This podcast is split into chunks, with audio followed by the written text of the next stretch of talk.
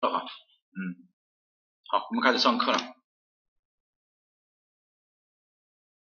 呃，首先呢，今天呢是七月十二号啊，这个地方呢是七月九号，那是因为 PPT 呢是七月九号做的啊，我们来看一下，呃，然后呢，大家可以啊看一下微信公众号，然后呢这个下载，包括这个那这个答疑的啊，大家可以通过这个来看一下。那我们呢，接着讲一下我们的规范及这个规范精讲啊，这两个。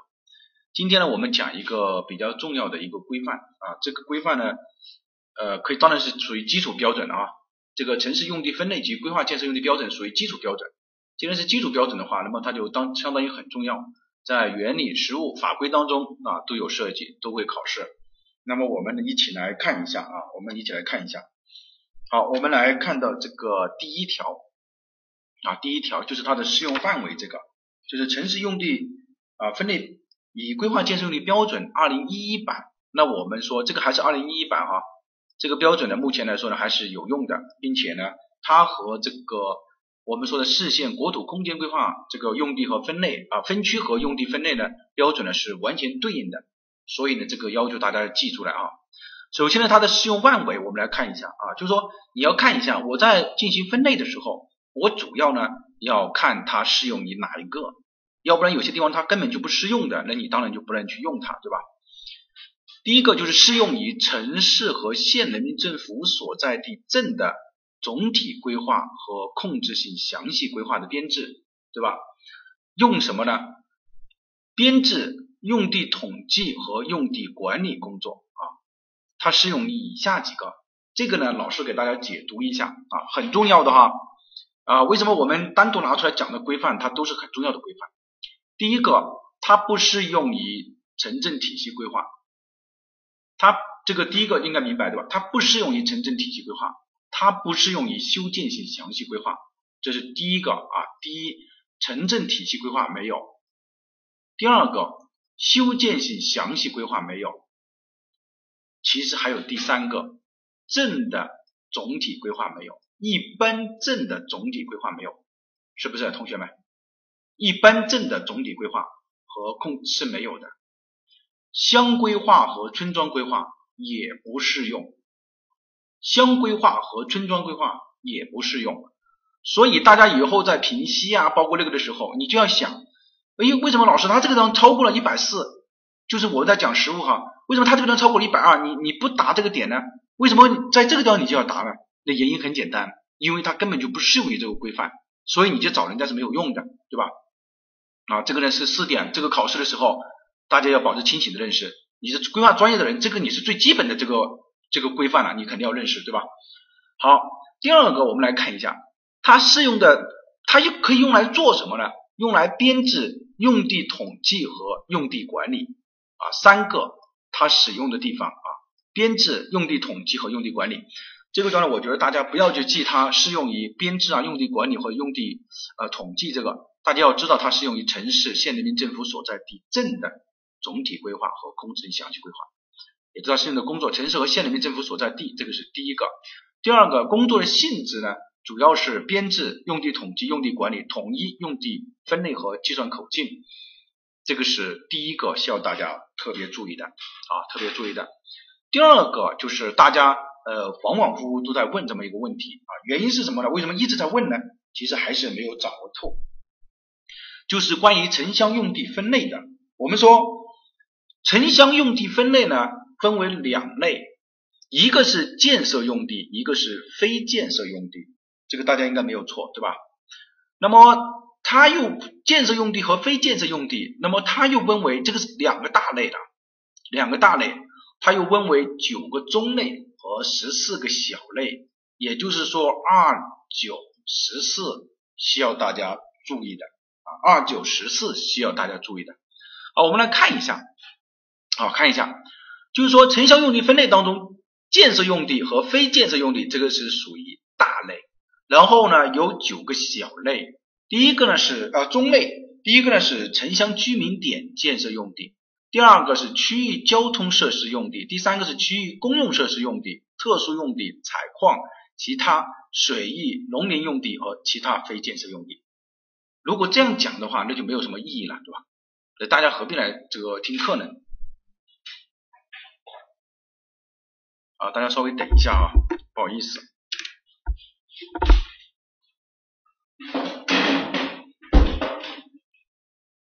喂。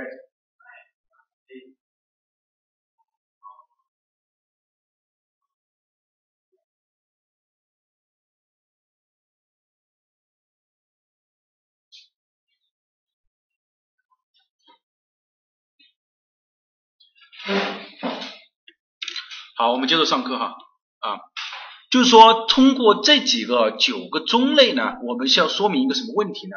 啊，需要说明以下几个问题，希望大家注意来啊。第一个就是说城乡居民点建设用地，也就是包括我们说的城市的建设用地、镇的建设用地、村庄的建设用地。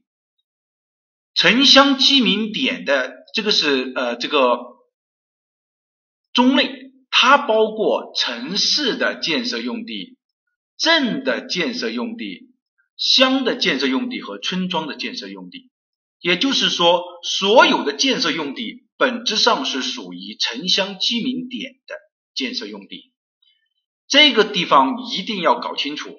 搞清楚的目的就是后面我们在讲的城市建设用地分类标准，或者是说我们在统计，听清楚了哈，我们在统计看右边这个图啊，看右边这个图，比如说这个是宜兴市的一个市域规划，整个市来说的话，它当然是要统筹城乡规划啊，城乡规划，看到哈，记住这个点哈。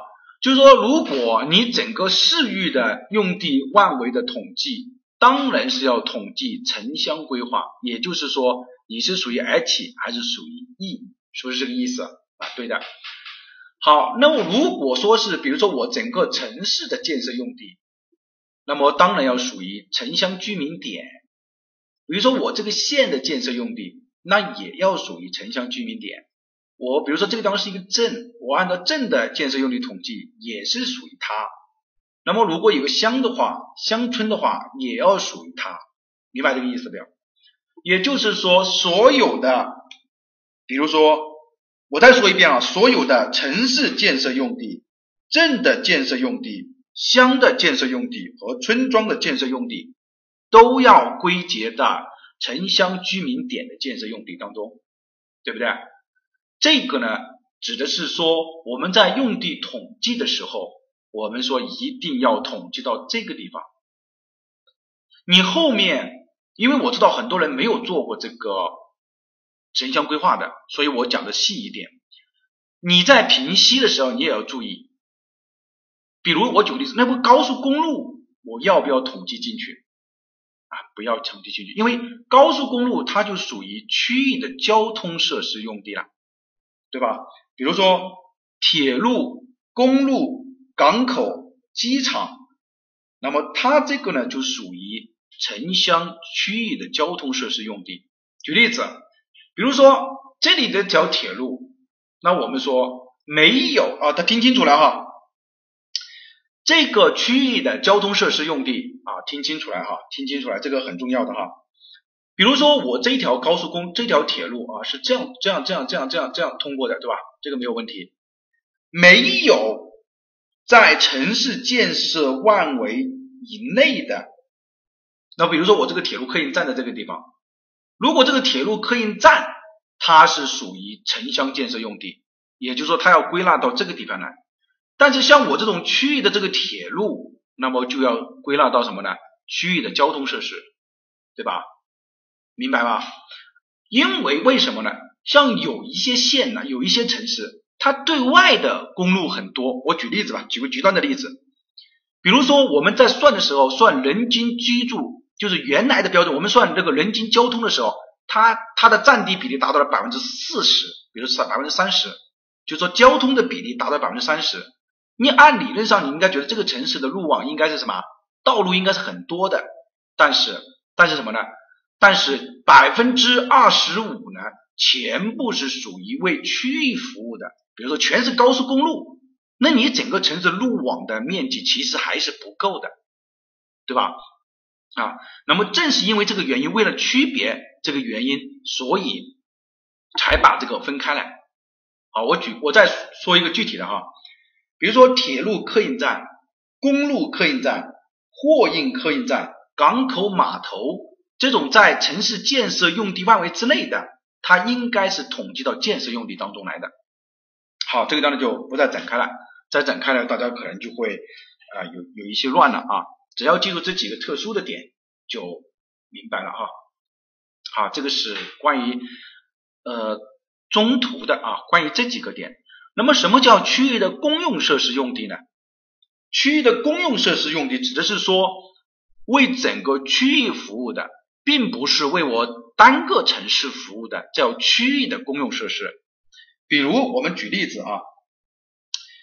我们说的这个大型的区域性的，比如说我一个区域性的供热工程啊，比如说能源、通信、环境卫生设施，只要不是说单独为我这个城市服务的，你就不要算在我这个用地里面，因为你把这个用地面积算在我这个用地里面，那你侵占了我的指标啊，对吧？那你就相当于是不科学了嘛。所以我们说这样的话呢，就什么就。更科学了啊！区域的公用设施用地，好，这个呢是关于前面几个的一个展开。那么特殊用地呢，主要指的是，比如说我们说的军事用地啊，军事用地啊，军事用地当然你也不能算在我整个城市，因为这这个我根本用不到啊，对吧？然后还有就是什么呢？还有安保用地。什么叫安保用地呢？安保用地不是保安用地啊，这个呃大家要要知道，比如说。啊，举个例子吧，大家看过那个那个那个那个什么，这个在春晚上看的那个那个叫什么涛，他不是讲了一个，他说你在北京做什么？我在北京是做安保工作的，安保工作指的是什么？比如说北京零八年奥运会啊，那我做我是做安保工作，这个安保工作什么？有武警啊等等等等这个东西，这个东西你想想这个这个安保就不是保安了，明白这个意思吧？哎，因为这个。大家看那个笑话就看那个就知道，所以这个安保本质上指的是什么呢？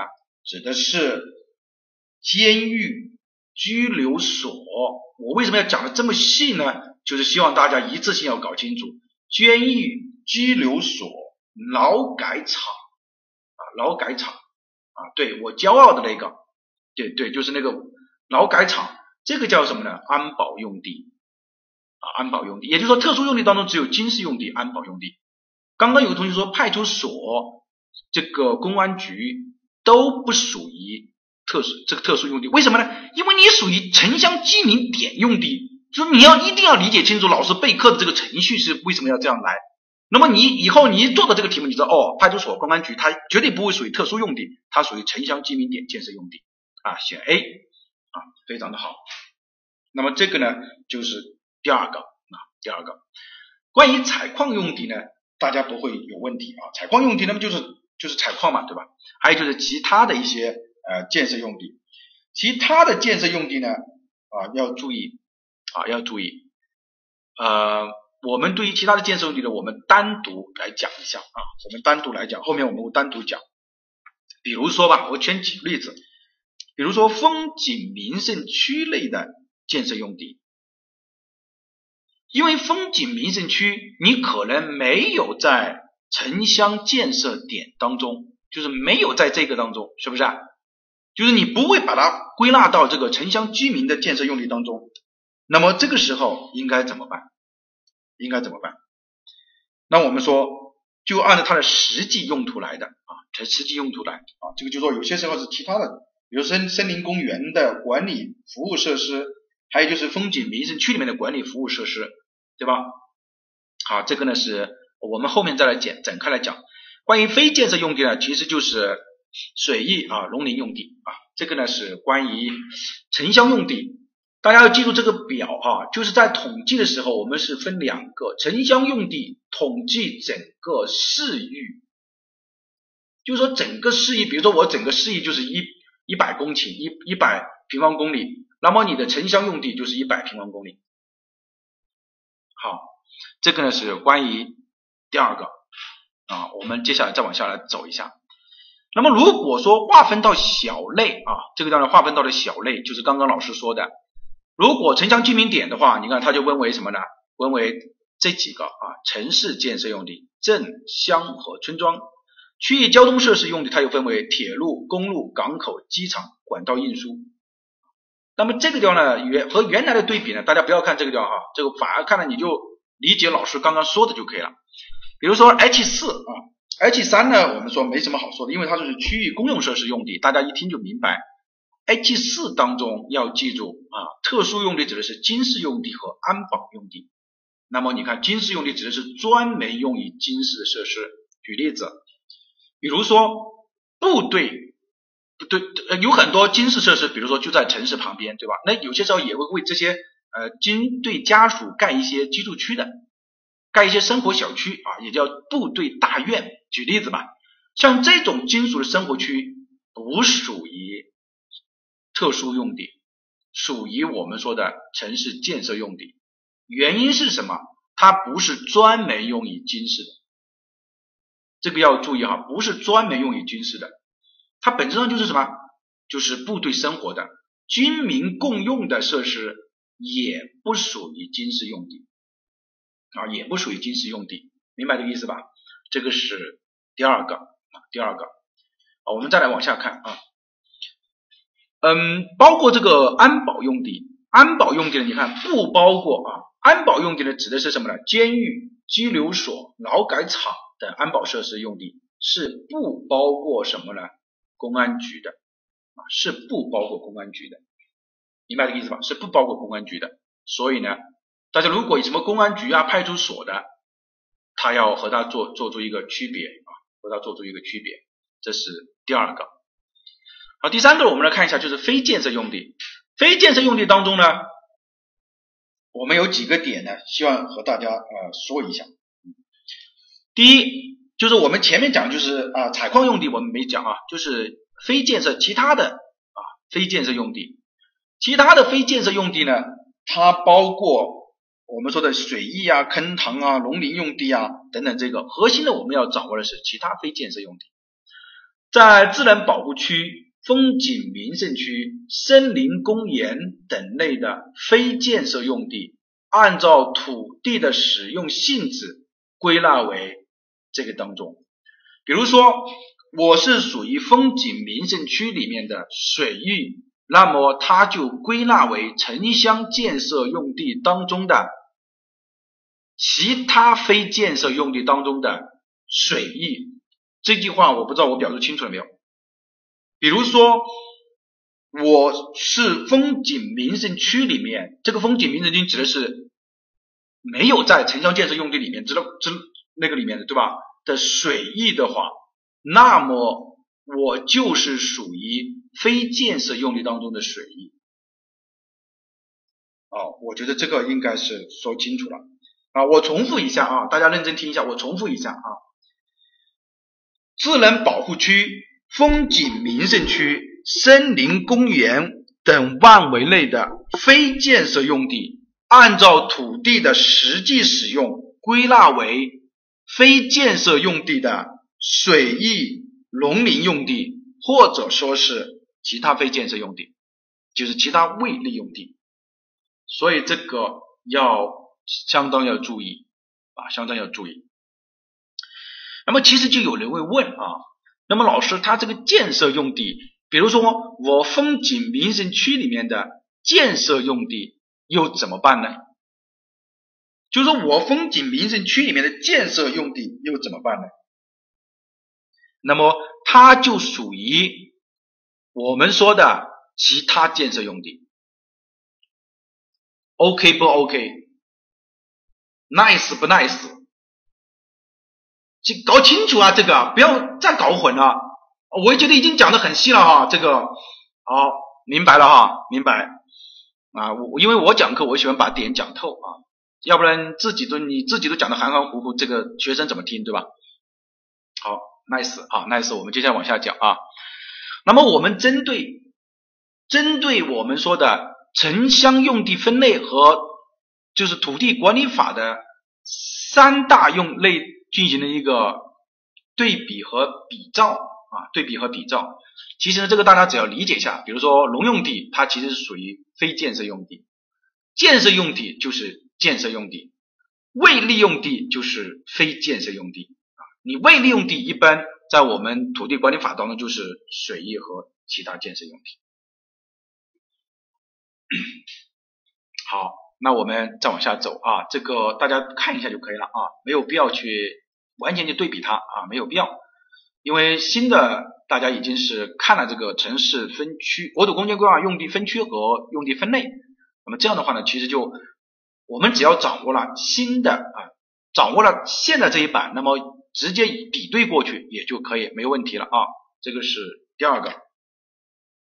好，我们接下来再来往下啊，再来往下走。那么我们说啊，这个要记出来的哈，城乡用地的分类要记出来，两大类，九个中类，十四个小类。两个大类，九个中类，十四个小类，希望大家要记出来的。好，城乡用地呢，我们讲完了，我们简单的讲一下。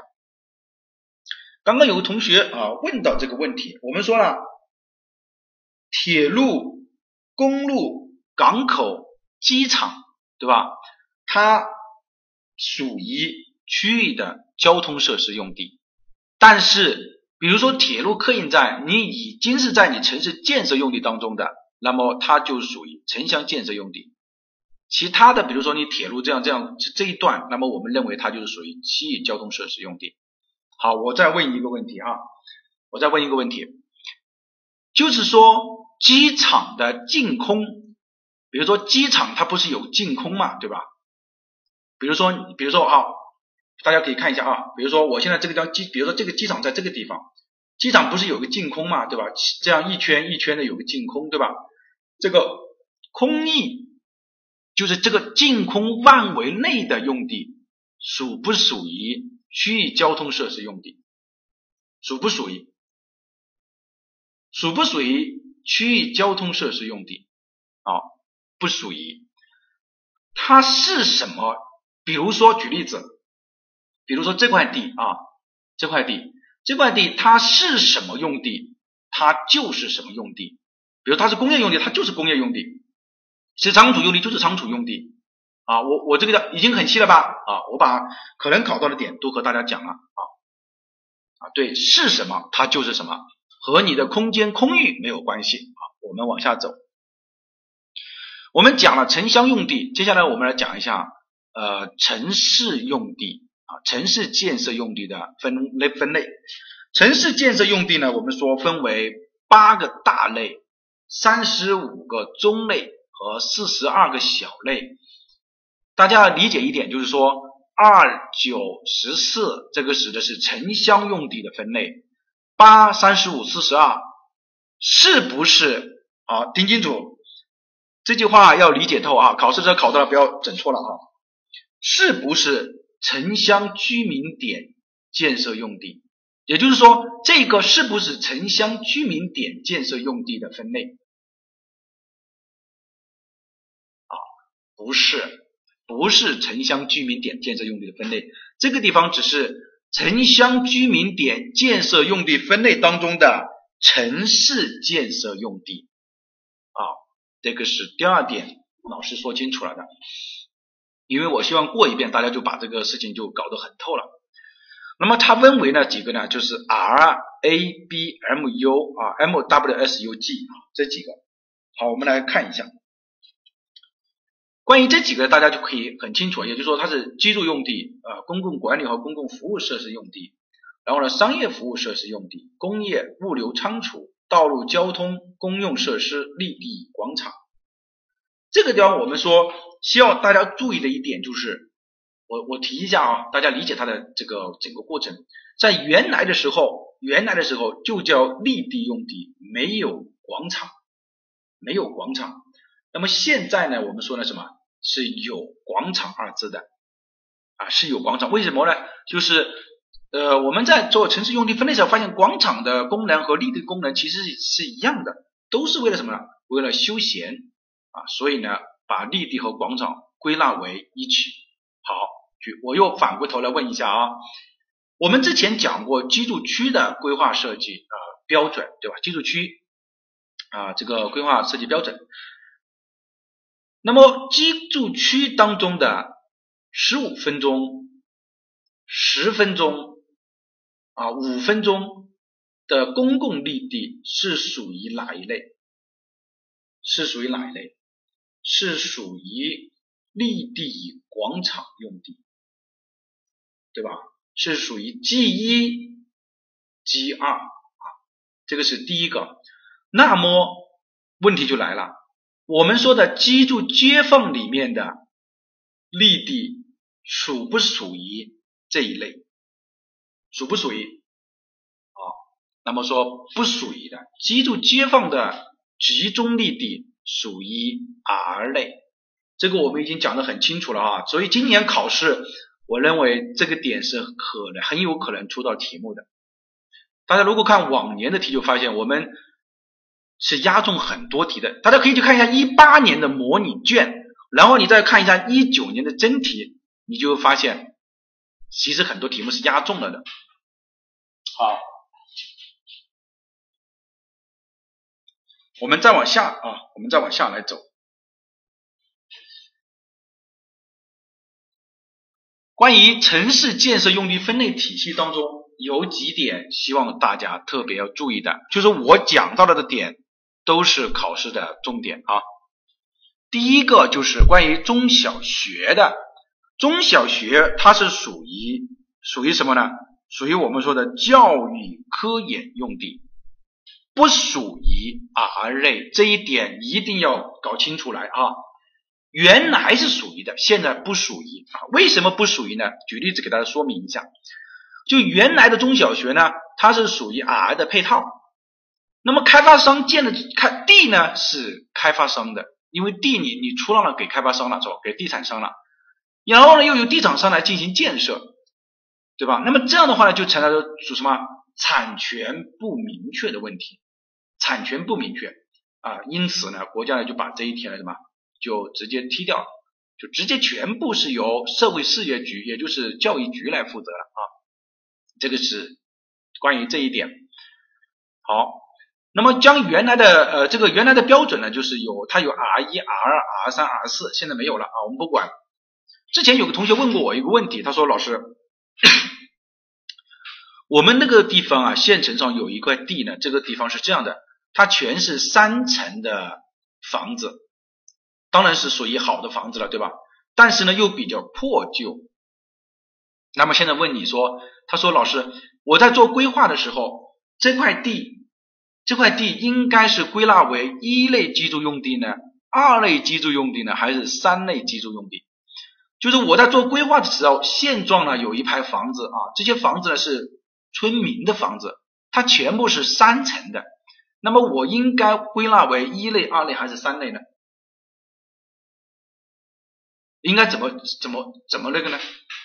对吧？你看我我们来看，就说一类它是包括设施齐全、布局环境良好、以低层住宅为主的用地，别墅区、独立式花园住宅和四合院。二类住宅它是设施齐全、布局比较高的，以多中高层住宅为主的，对吧？而三类呢，就是什么呢？设施比较改造的，也就是微改房、棚户区、临时住宅为主的。对吧？那么这个呢，实实在在也在实际生活中是存在这么一个问题的。其实呢，所有的回答呢都有问题的啊？为什么呢？我说我们规划的用地分类和现状没有关系，什么意思？就是说你这块地方你归纳为居住用地，我可以，但是至于你归纳为一类、二类还是三类呢？看你是怎么想的。你觉得这个地方以后改造完了之后，我就是要帮它做成高层，那么它就是二类。如果你说这个地方改造完了之后，我就是要把它做成像现在一样的别墅区或者是四合院，那就是一类，因为我们规划是全控制。什么叫全控？就是超前控制，你不能以现状的现状是什么样的来核实，明白我的意思没有？所以你归纳为居住区是没有问题的。你说这块地现在是居住，我以后还是居住，但是至于是一二三，是看你以后打算他想规划为什么，明白这个意思吧？好，那么这个呢，就把它搞清楚了哈，搞清楚了。那么如果你在评估的时候，那你说我这种情况呢，我们一般是把它归纳为三类啊，就是我评估啊，评估这块地可以多值多少钱，当当当当当当当打出来的时候，那么一般呢，那么评估的话，就说你打算危房改造、棚户区改造嘛，那么一般呢，我们就按照三类来进行评估。但是至于规划上，你归把它归纳为哪一类，R 一、R 二、R 三，就看你了啊。这个是第二个，那就是关于中小学的用地的。好，我们再来看一个，就是 A 类啊，R 类呢，我们已经讲完了哈。这个是讲的是 R 类，R 类呢有变动的，大家可能有疑问的点，老师都把它全部讲到这个地方了。好。那么现在是 A 类，我们不是说就 R A B 嘛，对吧？A 类呢指的是公共管理和公共服务设施用地。这个地方呢要说明一点啊，公共管理和公共服务设施用地指的是什么呢？是政府的独立的啊，也就是说一般来说它是属于行政办公、文化教育、教育。体育和卫生这一部分一般来说是政府投资独立的。我我先先先讲完这些哈，先讲完这些。但是 A 类的最大的特质是什么呢？是公益性的。比如说你举个例子吧，比如说你说公安局它是它是盈利性的，那么它就归纳为 B 类。公安局。啊，我只是举例子嘛。公安局如果是盈利性的，那我们还有日子过吗？执法机关是盈利性的，这当然就是不可能的事情，对吧？比如说学校它是非盈利性的，哎，问题就来了。有人说老师，有些学校它是盈利的，如果有些学校是盈利的，那么一定它那个用地的性质上就不属于 A 类。以一个点来帮他。规定就是是否是公益性的来界定它是否是属于 A 类，以公益性来确定它是否属于 A 类，没有什么区分的，没有什么区分的。这个地方除了这个之外，需要特别说明一点就是，比如说你居住用地当中的服务设施用地，比如说居住街坊当中的我们说的这个。对应的，比如说居住街坊的服务设施，比如说商业啊、超市，它就是属于 R 类。这个当然不包，因为为什么呢？因为它不是独立的嘛。好，我们还是接下来看啊，呃，对，也就是以啊公益性的为主啊。那么这个呢，就是属于什么呢？比如说某个三甲医院，那么它是属于 A 五的啊，A 五的，那么它当然是属于什么公益性的。比如说某一个私立的各种医院，对吧？专门是以各种盈利性的为主的，那么其实它就是属于 B 类，因为它这个用地也是划拨的。像这种私立医院，绝大部分是什么呢？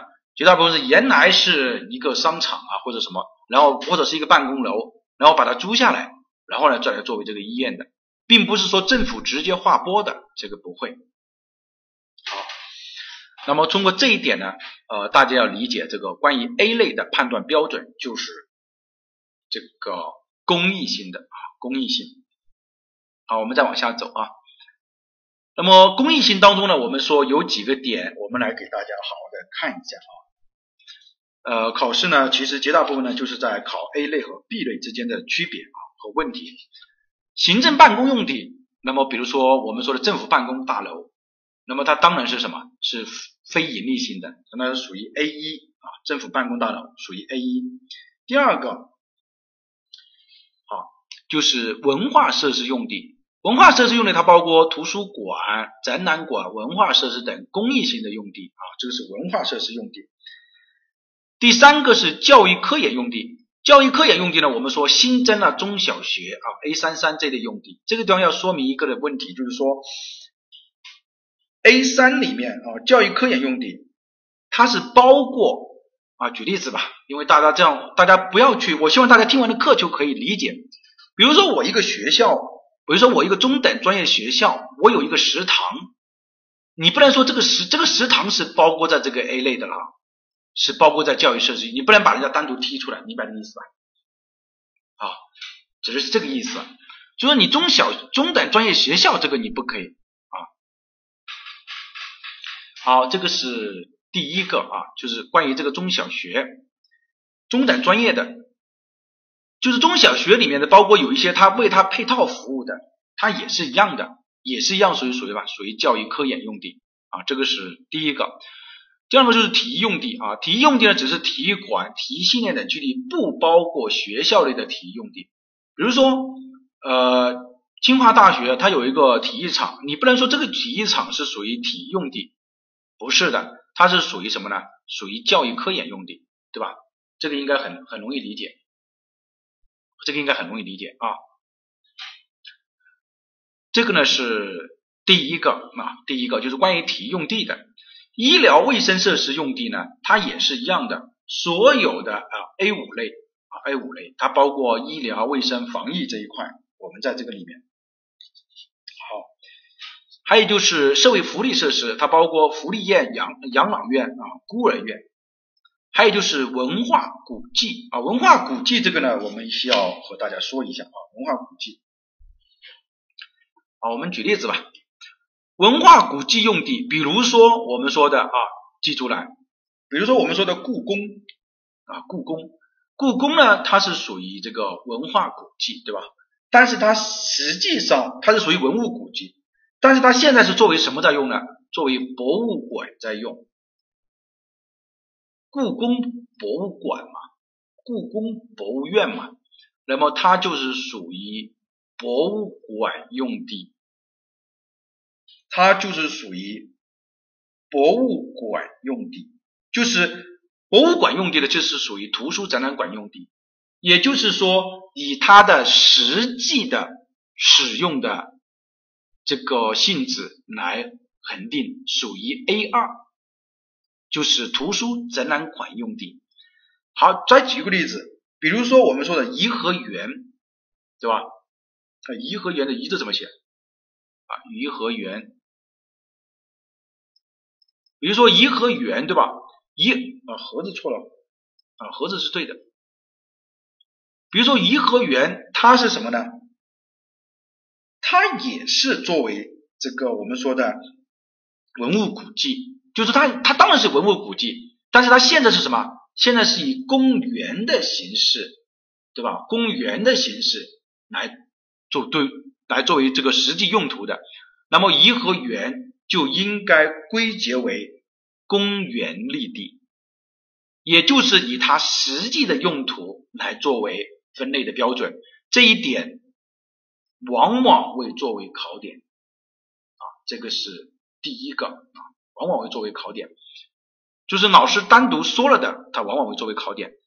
刚刚有一个同学说是领事馆是属于什么用地啊？领事馆是属于外事用地，看见没有？外国驻华使馆，外国驻华使馆。是属于外事用地，属于 A 八。好，那么这个地方呢，最核心的一个问题，希望大家要注意的就是，以它是否是以公益性为主来作为它的判断标准，这是第一点啊，公益性啊，大家慢慢的啊，来慢慢的进入状态来理解，因为有很多是我们非规划专业的同学，这是第一个，第二个。你在判断它是否是公益性，不是公益性的时候，因为有一些像实际的过程当中，确实是，比如说你说有些小学，它明明就是私立的小学，那么这个私立小学，它虽然是什么什么某某某，比如说呃文化教育小学，那么但是它的用地呢，一般不是划拨用地，那么公益性的一般是属于划拨用地的，比如说医院、公立的学校。那么它是一般是属于划拨用地的。好，第三个我们需要明白的就是以它的实际的用途来作为它的分类。比如说我们刚刚讲的故宫，它虽然是文物古迹，但是它不划入到 A 七，它应该划入到图书展览用地，划入到 A 二。比如说颐和园，它也是文物古迹，但是我们把它归纳为什么呢？归纳为祭类啊，归纳为祭类。所以呢，这三个要素大家基本上可以判断出它是属于 A 类还是属于 B 类。好，这个呢是关于公共管理和公共服务设施用地的。好，我们接下来再来讲。呃，文化设施用地当中呢，啊，前面这个呢，我们讲了公共管理当中的这个 A 类啊，然后我们来讲一下，拓展开来讲一下几个点啊，希望大家注意。比如说，我们说文化设施用地啊，图书和公共活动展览馆用地，看见没有？这个看见没有？博物馆它是属于图书展览啊，公共活动中心、纪念馆也是属于它，因此呢，故宫呢是属于它，这个是没有问题的。啊，这个少年宫文化宫啊，少年活动中心呢是属于文化设施用地。大家去看那个隐秘的角落里面，对吧？不是经常出现那个少年宫吗？对吧？那出现那个少年宫，其实那个少年宫就属于文化活动设施用地，这个你一下就清楚了，对吧？也就是说，这个用地是属于划拨的啊，这个是第二点啊，第二点。而教育科研用地啊，我们需要明白几个呃问题的是，你看这里是中学、小学是没有幼儿园的，对吧？没有幼儿园的，那幼儿园，那么你就要看幼儿园啊，它是属于。R 类的配套，对吧？属于 R 类的配套，所以呢，它是不同的。呃，你看这个高等院校啊，这个地方增加了一个中小学，所以呢，老师单独把它特殊的标出来了。然后呢，就是有一些特殊教育用地，这个地方还有一个科研用地啊。科研用地呢，指的是正式的国家机关的科研设施用地，比如说某某政府下属的，比如说社科院。那么它这个指的是什么？科研用地啊，换言之吧，你把事业单位总行吧？事业单位可以吧？就是科研用地，只要要是事业单位才可以。你不是说所有的什么经济总部、什么研究各种的那个没有不和我们没有关系。事业单位啊，这个呢是关于啊第二个啊第二个。好，我们接下来再来讲一下这个呃体育用地。体育用地呢，比如说啊，体育用地有包不包括学校专用的体育设施？这个老师之前就讲过了。比如说我某个市的一个市的体育馆，对吧？那我是某某市的体育馆啊，或者是某某区的体育馆，那么它就属于体育用地。比如说我某某大学里面的体育馆，它是属于 A 类啊，属于 A 三类，就不能归在为什么呢？为这个体育用地了。体育用地，好，A 四一当中及其附属的业余体校也是属于我们说的体育馆用地的，希望大家要理解啊。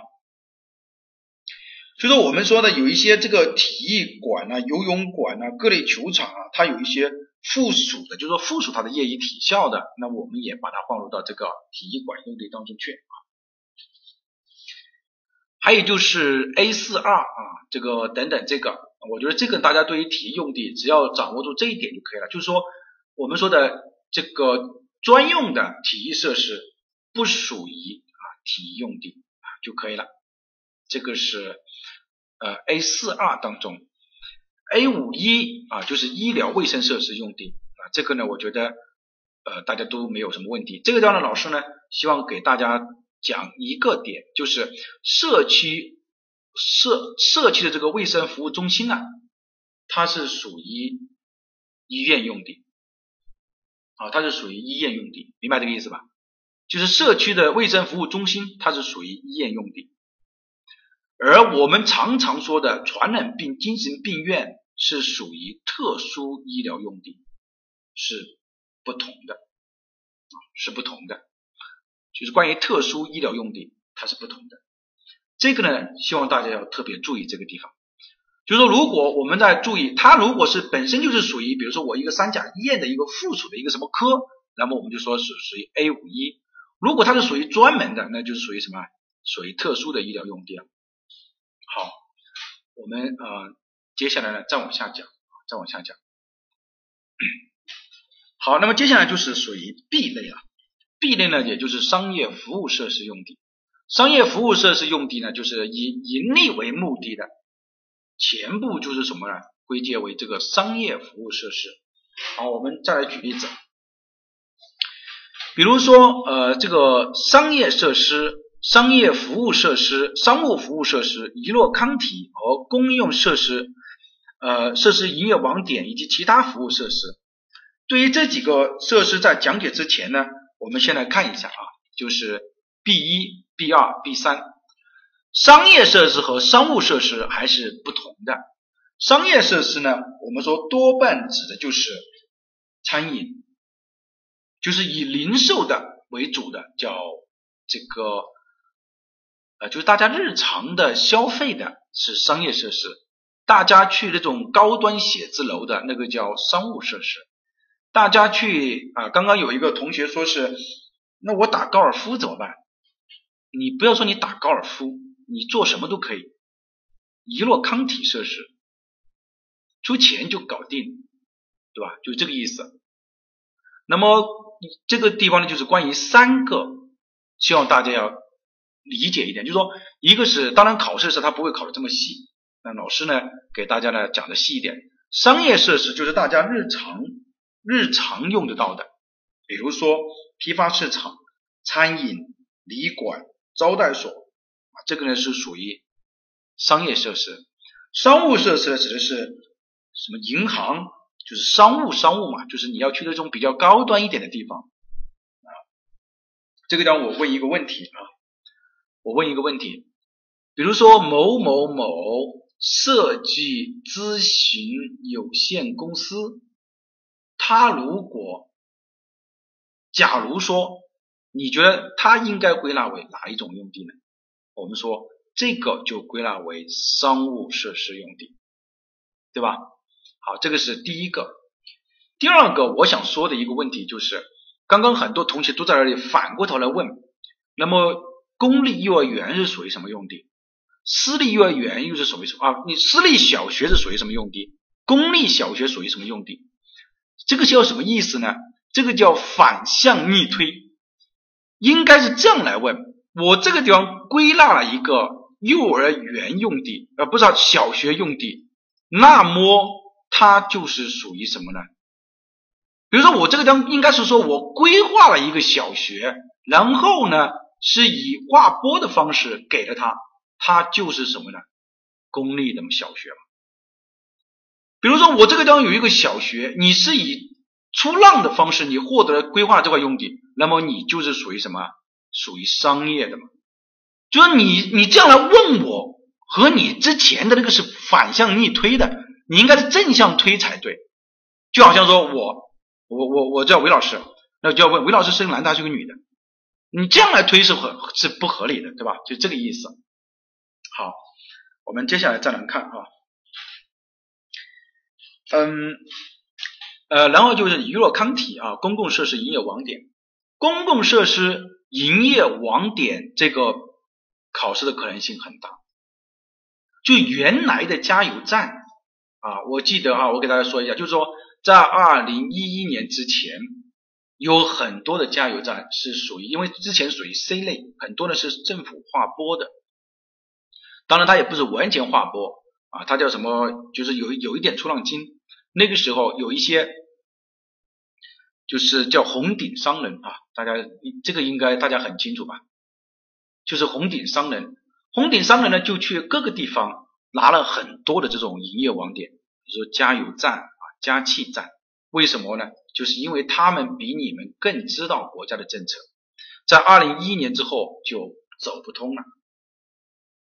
这个就是你想看看，然后我比如说我拍下了，我当时某一个区，我拍了二十一个加油站，然后这个二十一个加油站当然是我是不我是经营不了了，然后呢，到了二零一一年之后。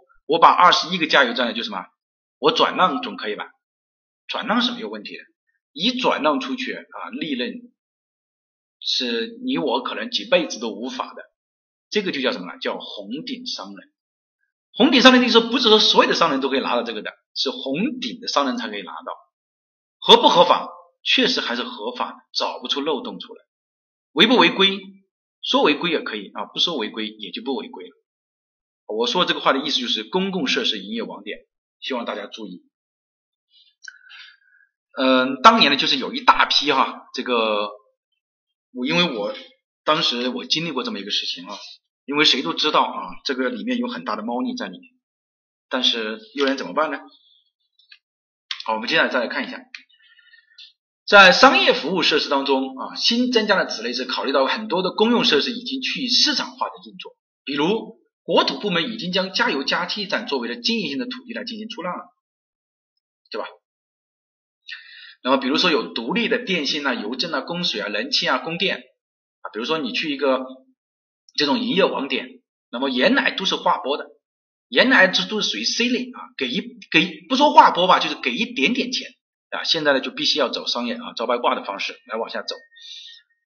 那么这个呢就是这个里面啊，这个 B 里面要注意几个哈，就是注意哈，电信、邮政、供水、燃气、供电啊，也包括加油加气站啊，加油加气站，它都是属于 B 类，盈利为商业的。好，这个呢是第啊呃关于 B 类的。好，我们来再看一下 S 类的啊，S 类呢就是道路和交通设施用地。道路和交通设施用地呢，呃，希望大家要理解的就是和区域交通设施用地要理解开。道路与交通设施用地是属于老师刚刚讲的建设用地的，而区域交啊不能这样说啊，不能说建设用地是属于我们说的城乡建设用地的，就是。H 一的这个当中的，而区域交通设施用地是属于 H 二的啊，属于 H 二的。那么我们来看一下这个地方啊，看一下这个地方，它主要包括道路广场用地和长途汽车客运站、公共交通、铁路客运站、港口码头等几个，不包括原来的啊，这个大家不要管。那么对于这个标准呢，我们只要记住啊几个概念就可以了啊，希望大家要记住。哪几个概念呢？第一个就是说，主干道啊、次干道啊、支路啊、自行车道啊这些，它是属于城市道路用地啊。说白了就是市政道路用地吧，市政道路，这个是第一个。第二个呢，就是看在这里哈，轨道交通线路用地。我问一个问题啊，比如说我这个轨道交通线对吧？我是在地下行驶的，对吧？这个应该没有问题吧？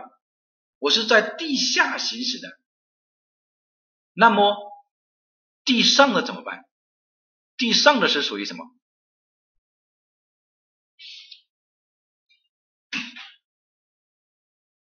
就是我是在地下的，那你现在地上的，你你你怎么来怎么来规定我呢？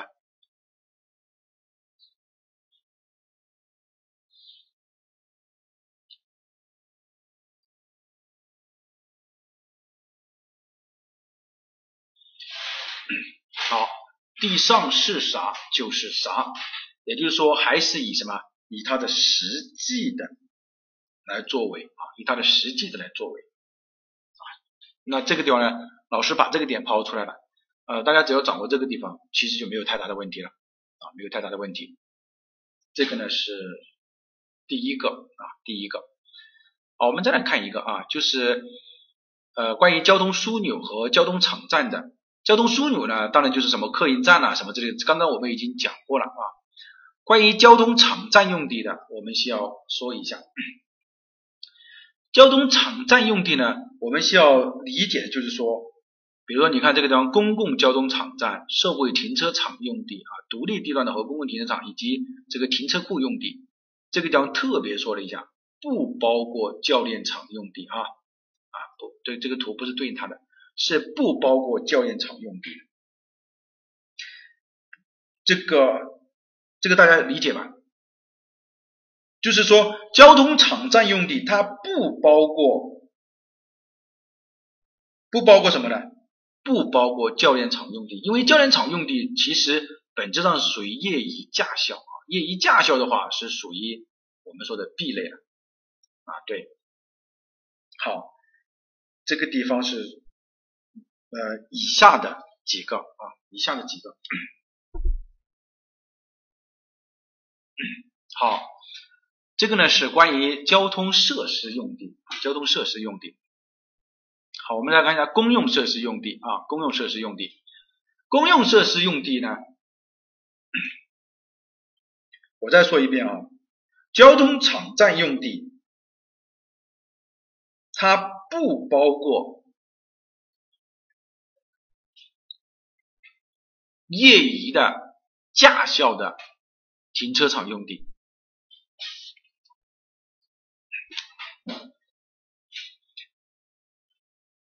什么？啊，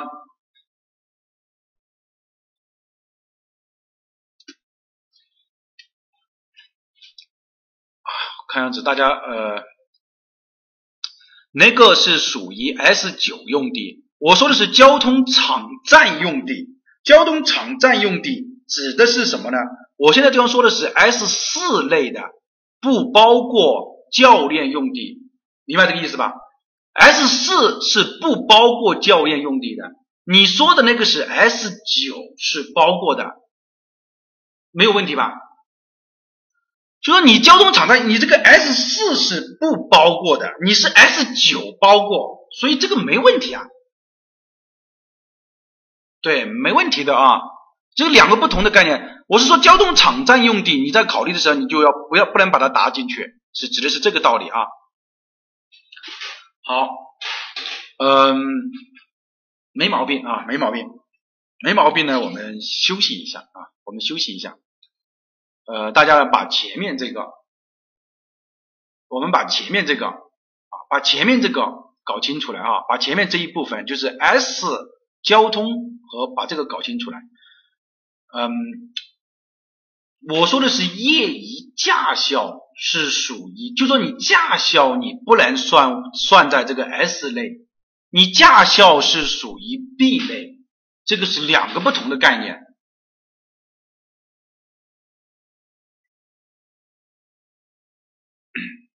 这个是教练场，我说的是业余的驾校，就说你驾校是属于 B 类当中去了啊。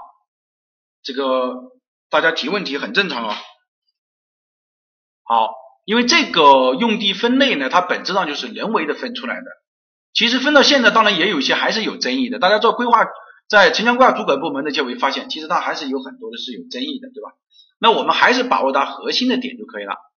好，大家可以看一下业余的驾校是属于哪一个啊？好，我们先休息一下啊，休息十分钟。我们八点，我们八点四十一的时候，我们开始上课啊，八点四十一的时候。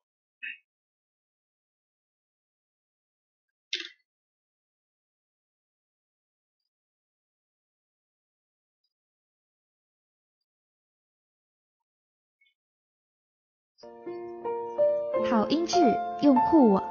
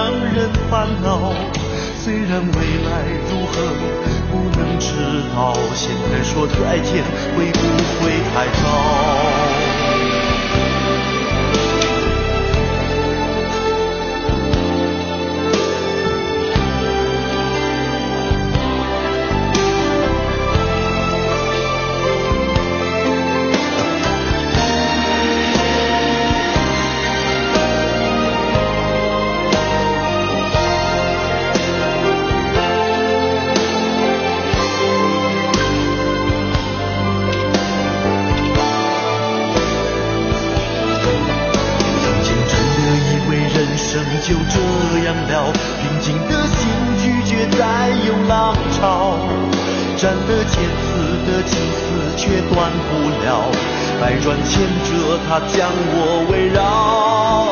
有人问我你究竟是哪里好？这么多年我还忘不了。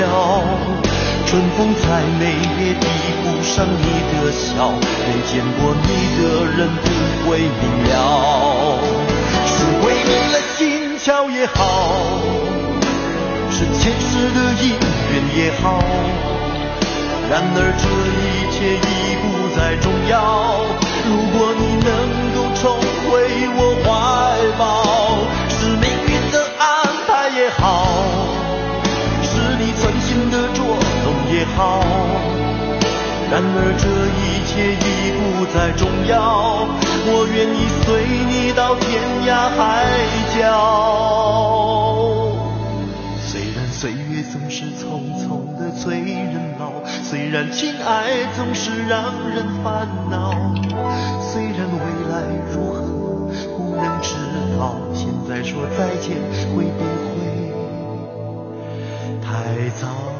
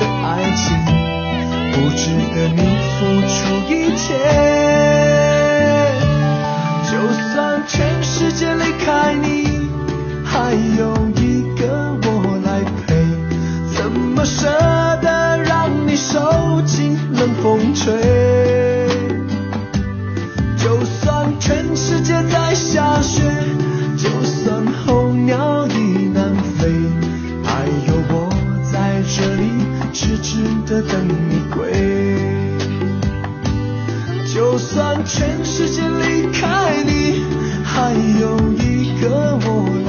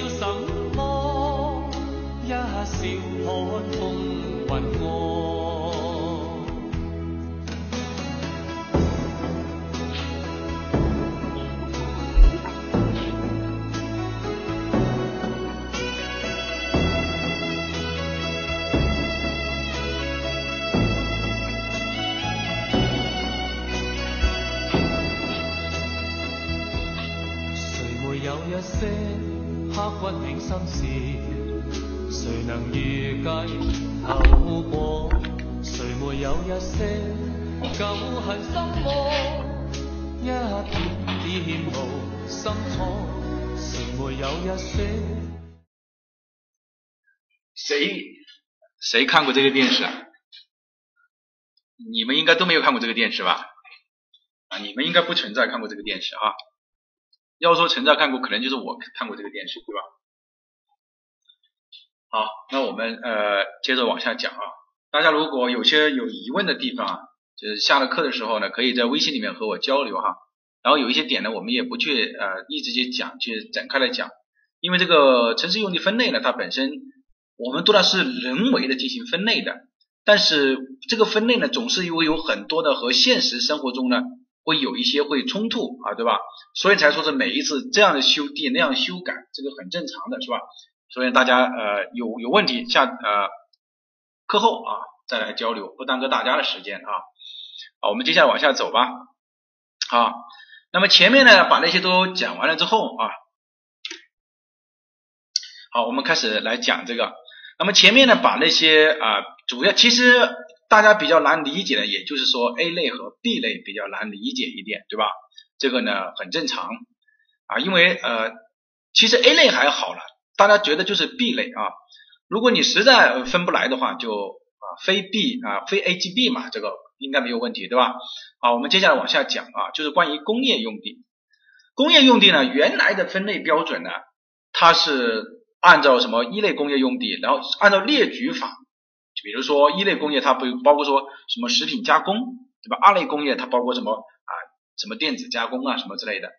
但是呢，啊有一些弊端，有一些什么弊端，就在实施的过程当中呢，有很多人他就严卡的这一点，比如说虽然我是按照行业分类我属于二类，但是呢。实际上我的排放标准我很低啊，我可以和人和居住区也可以和平共处啊，对吧？那因此呢，最后呢，国家就采用这个按环环境影响的来分啊，这个环境影响的来分。这你被深圳的标准带偏了，都不知道国标分类了，对吧？啊，就是说它有一些它还会再细分的，所以大家不要去太纠结这个东西啊。应付考试，你听了老师这个课是足够了啊。应付考试是足够了啊，因为考点的老师基本上都会细说一下，把这个说的说的很详细。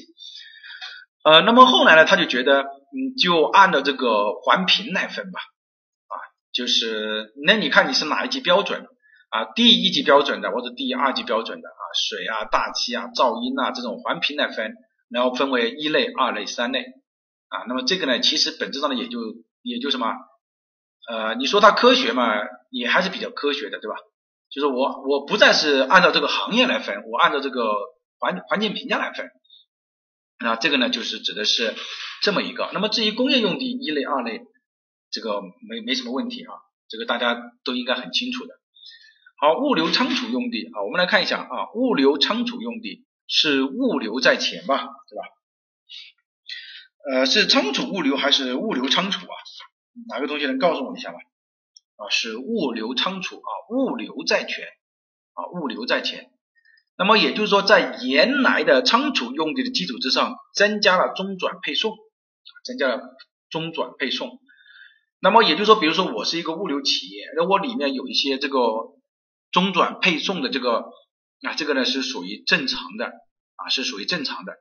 这个地方呢，需要大家特别注意的一点就是 M 三啊 W 三，W 三指的是存放易燃易爆有剧毒危险品的，有剧毒危险品的什么地方？在城市的什么地方？在城市的什么地方？在如果你要进行布局的话，要放置在城市的什么地方？郊区的独立地段，对吧？尽量地势比较低洼一些，是不是这个意思？哎，对对对，哎，大家学了这个这个就非常好了啊。那么这个呢，就是我们说的，如果看见了 M W 三和 M 三，当然就是要特别注意的，在实物评析当中也是一样的。好，往下走。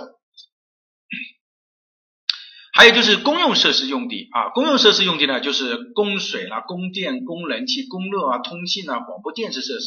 这个叫公用设施用地，公用设施用地呢，我们来看一下啊，这个地方呢，这个也提出来这个一点，就是原来独立地段的电信、水电交水电气热收费的地方，邮政的汇款、报刊的发行啊，包括这些营业性的，它都归纳为什么呢？商业用地当中去了啊，归纳为 B 四九当中去了，这个没有问题吧？所以原来的时候啊，感觉到这个，比如说我交水费的这个，你本来就是收费的这个窗口啊，它都是按照这个公用设施啊，有这个公用设施这个，相当于只是交一点土地建设费的这个配套的这个规费啊，叫规费。那么这个费用是很低的，那么现在也不行啊，因为你是以按照这个盈利为目的来走的，那么就要什么呢？要交钱啊，就是要变成了 B 四九啊，这个已经讲过几次了，加油加气站。供电、电信、燃气的这个全部为 B 四九，这是第一个。第二个要说明的一个就是，原来的这个，比如说啊，电厂和气厂是属于工业用地啊，电厂和气厂属于工业用地，不能归纳为公用设施用地。比如说我这边发电厂，你说我这个发电厂属于供电用地。那你省了多少钱？不对的，你应该是属于工业用地啊，明白这个意思吧？好，这个呢是这么一个问题啊。下面还有一点啊，高压走廊下规定的控制范围内的用地不应计入供电用地，应该什么呢？按其地面的实际用途来规定，也是一样的啊。哦，加油加气站是 B 四幺啊，刚刚那个同学说的很对啊。啊，是 B 四幺，其他的营业网点呢是属于 B 四九，应该没有记错的话啊。加油加气啊是属于 B 四幺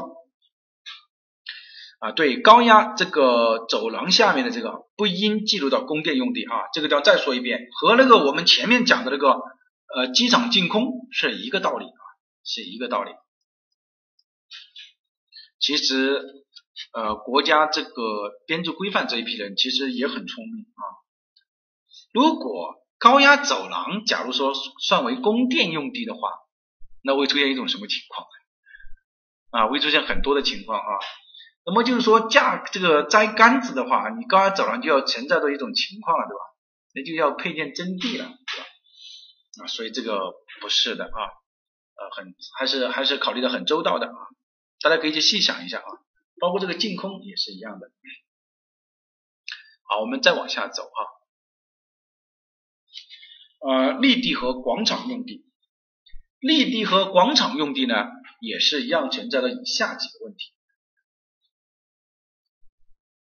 嗯，地地和广场用地，我们来看一下啊，它分为了分为了三类啊，就是说呃，公园用地、黄附立地和广场用地，对吧？这个我们刚刚已经讲过。关于这几个点呢，在这个地方啊，希望大家要特别注意一下的。也就是刚刚我们讲过的这个点，刚刚我们讲过的这个点，也就是说城市建设用地范围内以文物古迹、风景名胜区形成的具有城市公园属性的，那么它就属于公园绿地。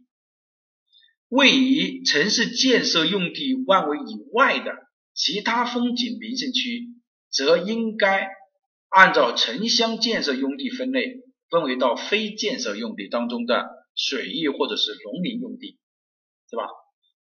举例子啊，就是我们刚刚其实已经讲过了，比如说我有一个公园啊，这比如说我有一个风景名胜区，这个风景名胜区呢，又刚好呢，对于我整个城市来说，它就是我城市的一个公园的话。那么它就应该归纳到公园里，你算，按 G 一类，按照它的实际的使用来算。如果它是位于城市建设用地范围以外的，那么也就是说它不是在我城市建设用地范围里面的啊。等一下我们来举例子哈，那么它就应该按照什么呢？按照城乡用地分类当中的非建设用地当中去啊。刚刚那个同学举的非常好。那么你看你西湖对吧？那你。属于这个风景名胜区，但是呢，你又是作为城市公园，那么你就应该什么呢？你应该应该按照城市公园的属性去规划就可以了。如果你不是在我城市建设用地，呃，这个，你是在城市建设用地范围之外的，那么你就应该归入到城乡用地分类当中去。你是属于什么用地，你就划入到什么用地就可以了。这个我我我个人认为认为应该是讲的很清楚了。我不知道大家这个这个什么情况？应应该没有问题吧？啊，就不要去和这个啊，这个叫什么？这个城镇开发边界去进行一个对比嘛？你就把它理解为城市建设用地之内就可以了。城市开发边界里面又不说全部是建设用地，这个我觉得大家有些时候把几个概念总是搞得有点，就是教材上怎么说你就怎么说啊。你现在有现在在过渡阶段，很多东西其实都没有说是完整的有有一个怎么对接统一啊。就是城市建设范围有一一类就可以了啊。好，我们接下来再往下走啊。啊，我们来看啊，就是刚刚有几个特别重要的点的，啊，我们来统一的一个归纳总结一下啊。归纳总结，这个叫归纳总结，头脑又迷糊了，不能迷糊啊，要随时保持什么？保持清醒。当你很迷糊的时候，你就拍拍自己的脑袋说，机灵一点。那么瞬间就清楚了啊！第一，双重性质的规定，这个老师刚刚讲了，具有双重性质的用地，按实际使用的主要用地性质来归类，明白这个意思吧？就是说，你看北京的故宫和颐和园，它是属于重点的文物古迹，但是它作为博物馆来用，那么它就应该归纳为什么？图书馆、图书展览馆 A 二。颐和园作为公园要用，那么它就归纳为 G 一，这是第一个双重性质的一个问题。第二个多功能的用地，比如说一栋建筑的底层是商店，二到十五层为这个办公用地，十六到二十层为什么呢？为啊公寓。那么这个用地性质，这个这个用地的用地性质是什么呢？是。办公用地啊，办公用地，明白这个意思吧？啊，不听课件，那就是怪我喽，怪我多讲了喽。不讲的话，你还清楚的很，对吧？一讲的话，你就迷糊了啊！我要吸取你这个教训啊，下一次尽量简单一些啊。也就是说，按照它主要的使用来举例子啊，它的意思是这样的：比如说这里一栋建筑啊，一栋办公就这样的。如果二到十五层都是办公，然后呢，什么？十六到二十层是属于公寓，就是属于居住吧。我们换个例子来说，那么它就是属于办公，因为办公多嘛。但是有一种情况，有一种情况，哪一种情况呢？啊，能不能说吴老师能不能不要讲你那种特殊的情况？不行。比如说这栋建筑是二十层，然后呢一到十层是办公，然后什么十一层到二十层是什么呢？是这个。呃，十一层到二十层是，也就是说是这个公寓是居住，那怎么办？也就是说都是十层的情况下怎么办？好，一半对一半的情况怎么办？啊，他考的就是特殊的是吧？考的特殊的我们叫整，我们叫什么？我们就针对它特殊的来讲课。那么就以地面这一层来确定，应该 OK 了吧？OK 不 OK？OK 啊，nice 不 nice？nice。就是说，如果不是的，就是有多有少的情况，就是以多的为主。如果说是一半对一半的，就以地面的为主，搞定啊，搞定，简单啊，就是按照使用的主要性质来进行分类啊。那么还有一个啊，就是架空的，就是利用上空或者是利用地下作为多种用途的，按照地面的使用性质来确定啊，来归类。其实呢，一个是实际的使用，一个是主要的，一个是按照地面的使用的。深圳不是这样是吧？我们来看，如果一个广场的下面虽然做了汽车库，但这块用地仍然归为广场用地，而不是社会停车场啊，只是这么一个意思。那么现在新的。这个国土空间规划的用地分类呢，它是呃上呃地上归地上啊，地下归地下啊，是这样来分的。但是对于我们这个，我们还是按照这个实际的这个这个来了。好，这个呢已经怎么看地上地下你都不知道吗？啊，不可以这样哈。考试怎么侧重？考什么答什么。考国土空间规划用地的分类就答国土空间，考城市用地分类标准就答城市用地分类标准，其实本质上是一样的啊。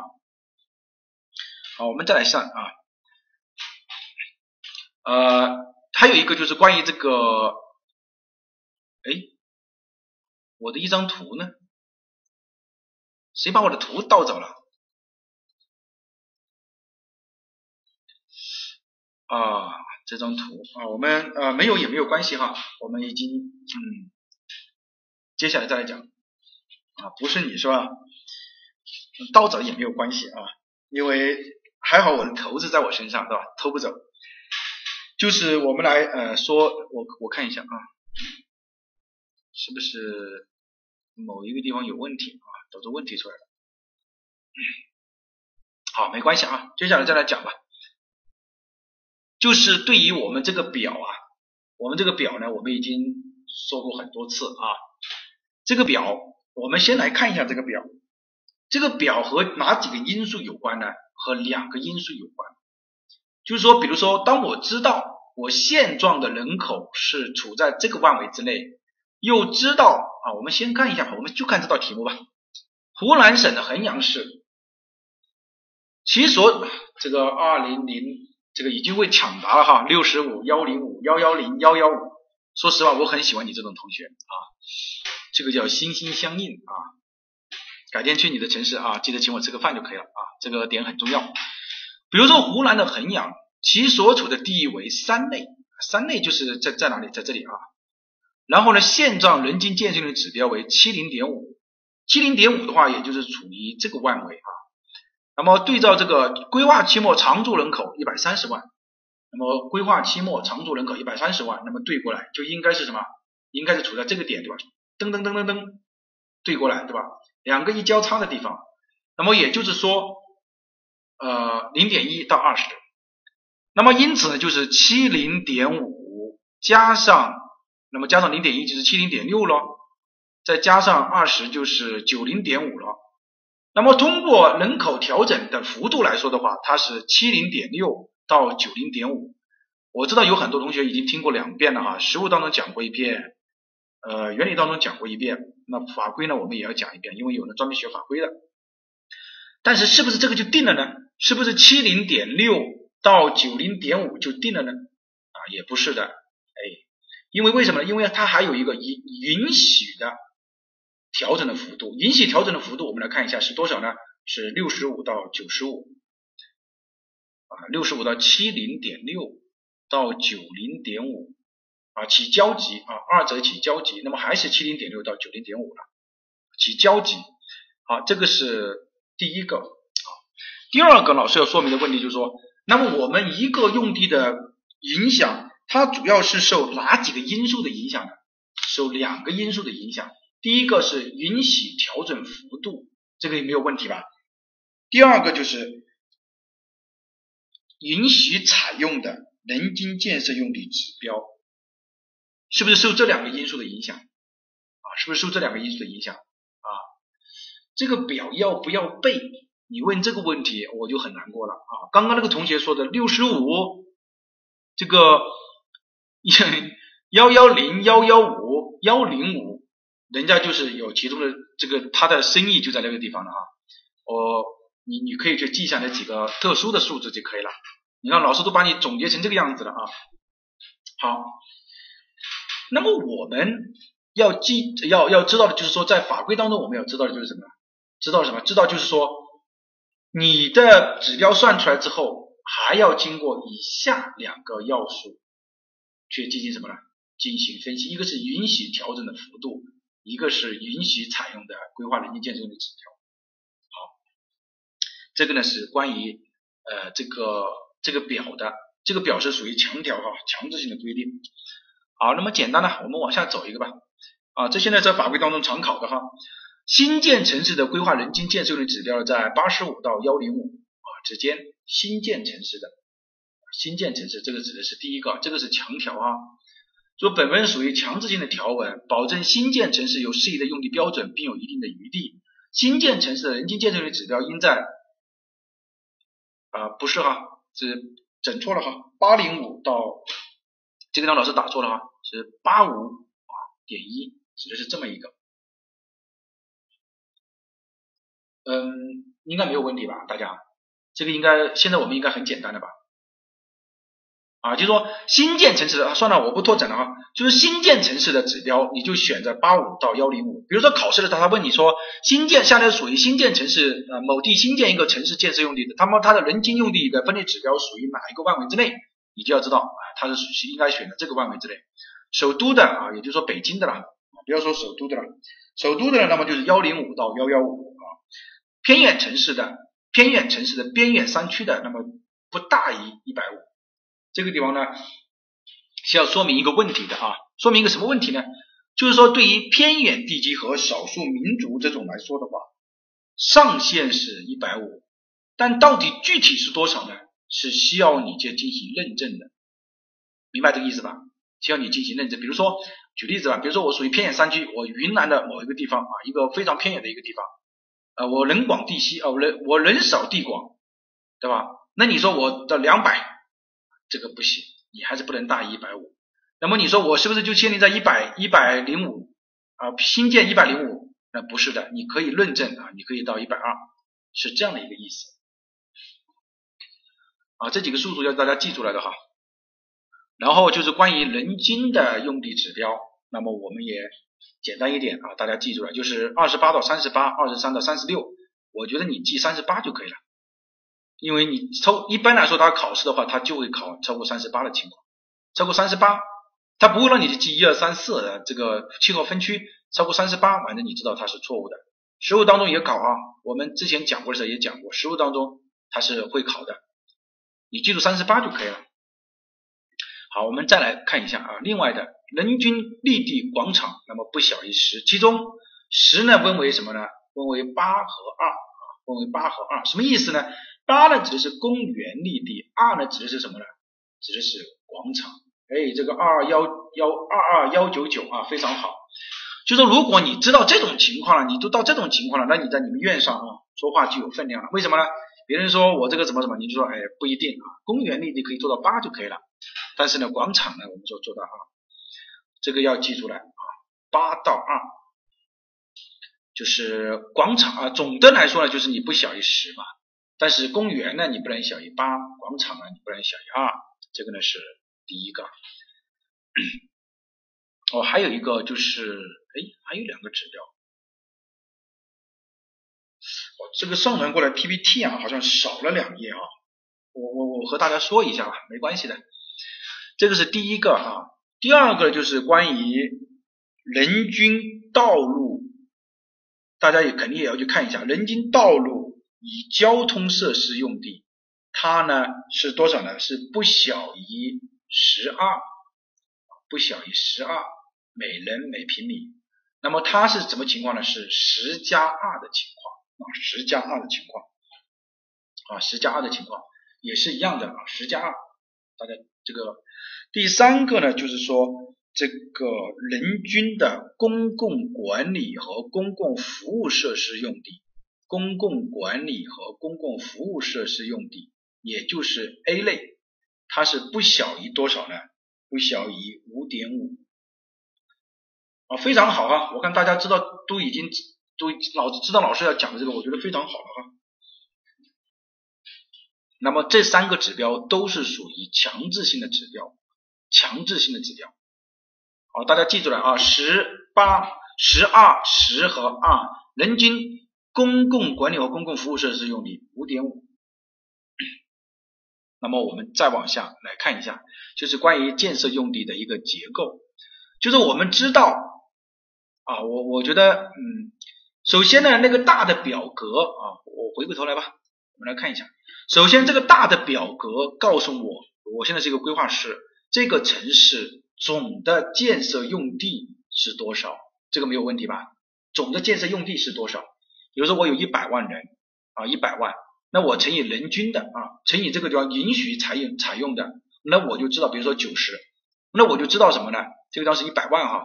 那我就知道我整个城市的建设用地啊是多少，然后呢，我又规定我每一类建设用地，比如说道路和广场，我们说人均的不能少于怎么呢？少于十二，公园的人均呃这个公共绿地和广场呢不能小于十，公园呢不能小于八。那么这样的话呢，我又可以对什么？对它进行一个分类。那么还有一个问题就是没有解决的。就是各种用地的比例到底多少是比较合适呢？你总的也有了，人均的也有了，那么各种用地的比例多少合适呢？啊，那么我告诉你，各种用地的比例是多少是比较合适的？就是这个表，这个表是相对来说就正常的城市来说，它一般是这个情况。比如说居住用地百分之二十五到百分之四十，公共管理百分之五到百分之八。工业啊，百分之十五到百分之三十。那我们在打实物的时候，不是经常有这句话，工业用地占比百分之三十五。那你就看一下，它是一个综合性的城市，那就说它这个工业用地的占比过大啊，不符合建设用地的规划结构啊，或者说建设用地规划结构不合理、不科学，那么这样就可以了，对吧？两分就到手了。但是我们不能说，要记住了，但是我们不能说，不能说什么呢？不能说它超过了百分之三十就一定是有问题的，比如说工业用地超过百分之三十就一定有问题，不可以这样说的。比如说我这个城市的定就是工业性的城市，那我的工业用地当然就要略微的要什么要高一些，那么它略微的高一点也是可以的。这个呢和城市的性质具有一定的关系啊，城市性质就有一定的关系。啊，刚刚呢有一个同学呢已经提到这个点，就是关于道路和交通设施用地当中，这个后面是什么一个意思？这个呢就是说，在新的这个中城市综合交通体系规划标准当中呢，已经改为这个了。这个呢又是哪里来的？这个是二零一五年吧，应该是啊，中共中央关于加强城市什么管理的若干意见当中提出来的啊，提出来的就是说百分之十五，所以呢最后呢。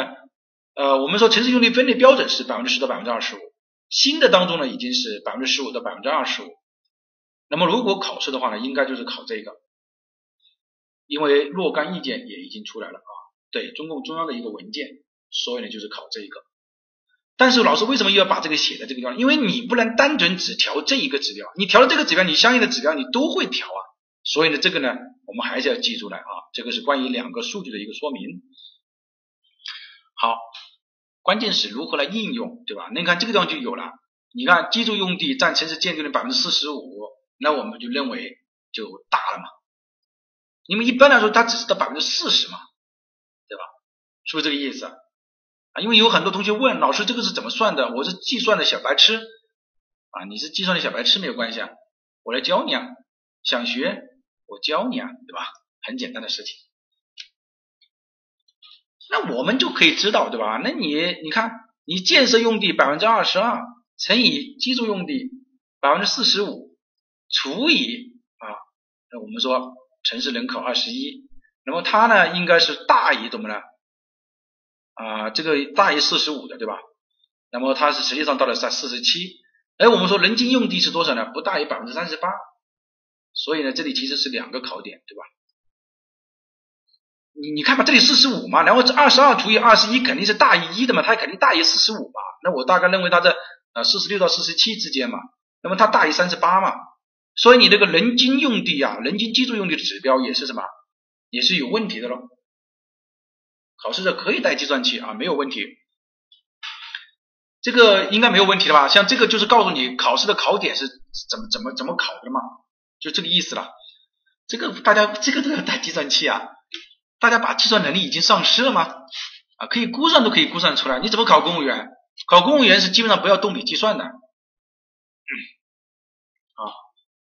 这个应该没有问题的吧？啊，没有问题啊，只是就是这么一个考点啊，老师给大家看了一下。啊，我们来做几道题目吧。啊，还有一个啊，还有一个点，就是关于指标体系的计算的一个问题啊，这个也是现在考试当中大家。第一是人口规模是按常用人口来进行计算啊，算常用人口来进行计算，常用人口来进行计算，什么是常用人口？什么是常用常？哦不不不，什么是常住人口啊？什么是常住人口？我亲爱的同学们，什么是常住人口？什么是常住人口？常住人口的定义是什么？常住人口啊，记住了啊，这个叫常住人口啊，原理当中和法规当中可能会考的。常住人口指的是我们说的户籍人口，就是户口的人口和半年以上的暂住人口啊。原理书本上写的是一年以上的这个暂住人口，是因为原理书因为是二零一一年编的啊，这个地方已经是半年以上的啊，半年以上的。这个其实这个话是什么意思呢？就是说你在算这个人均用地指标啊，我们刚刚讲的这些指标的时候，你除以的是常住人口，你不能只除以户籍人口，明白这个意思吧？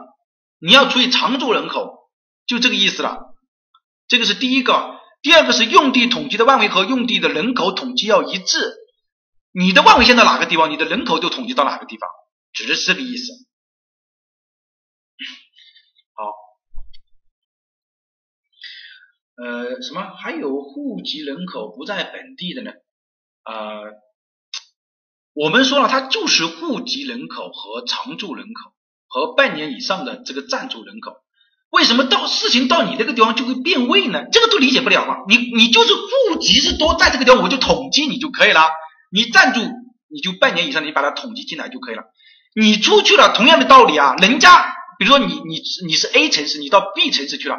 那你这边统计了，你这边就没有统计啊？啊，你你你站住以上，在你就在这个地方了，对吧？你户籍在这里，你站住没在这个地方，你在这边统计了，非 A 即 B 呀，这个这个是很正常的问题啊，对吧？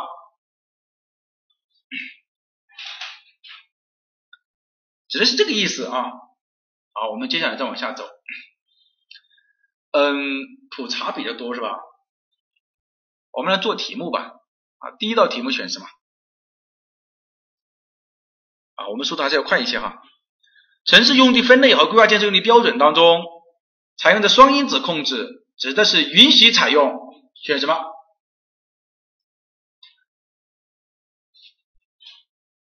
啊，你是搞国外工程的，常年都在国外是吧？没问题的哈，你还可以回到城市里面来，因为你是户籍人口嘛。选什么？啊，我们说是。允许调整的幅度啊，这个肯定是有的。然后允许的规划的人均建设用地面积的指标，对吧？这个地方是结构，所以它不对啊。第二个选什么？啊，二到十五层，六到二十层，这个不需要说了吧？办公啊啊，办公这个吧是吧？办公啊，也就属于 A 类嘛，行政办公嘛。好，第三个选什么？第三题选什么？大家这不学的很好吗？我发现主要是我讲的太。太太特殊了啊，所以大家呢反而会觉得呃有一点复杂啊。但是我觉得大家的学习嘛，就是要要把原理搞清楚嘛，对吧？好，第三题选什么？他说城市建设用地分类一个用地包括呃选 A 还是选 B 啊？选 A 还是选 B？选 A 还是选 B？啊，我们说了选 A 啊。我们说如果说这个地方是用地分类包括哪两个？就是城乡用地和城市用地分类。这个地方指的是用地，那么用地呢，当然就是建设用地和非建设用地嘛，这个不需要说的。啊，第四题选什么？他说城市用地分类标准，人均居住用地是指城市内的居住用地面积除以什么？除以什么类的常住人口？第四题选什么？他说根据城市用地分类和这个标准啊，人均居住用地是指城市内的什么？第四题选什么？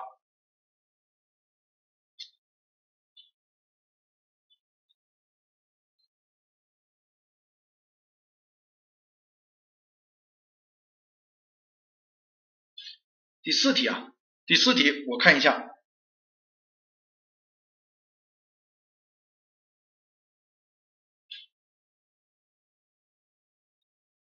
好选第四个啊，这个没有问题，指的是要万维要对应啊，建设用地万维内的这个题目呢，去年呢就有同学来呃这个来说的这个问题啊，是我这个地方说啊是属于城市建设用地啊，选 D 啊。有人说老师为什么不选 A 呢？你你不是规你不是算规划区内的吗？你为什么不选 A 呢？你不选 A 你选什么？你选 B 也好啊啊！我们说首先呢我们排除 C 对吧？因为 C 是城乡居民点，不是城市的，它包括乡还包括镇，那么所以我们排除规划区里面我们说是要一一对应的关系，一一对应的关系，明白这个意思吧？一一对应是什么意思？就说你统计的是哪个范围之内的？你你的人均居住用地，那你肯定是统计的是建成建设用地嘛？那当然你就选建设用地嘛，这个应该没有问题吧？啊，没有问题。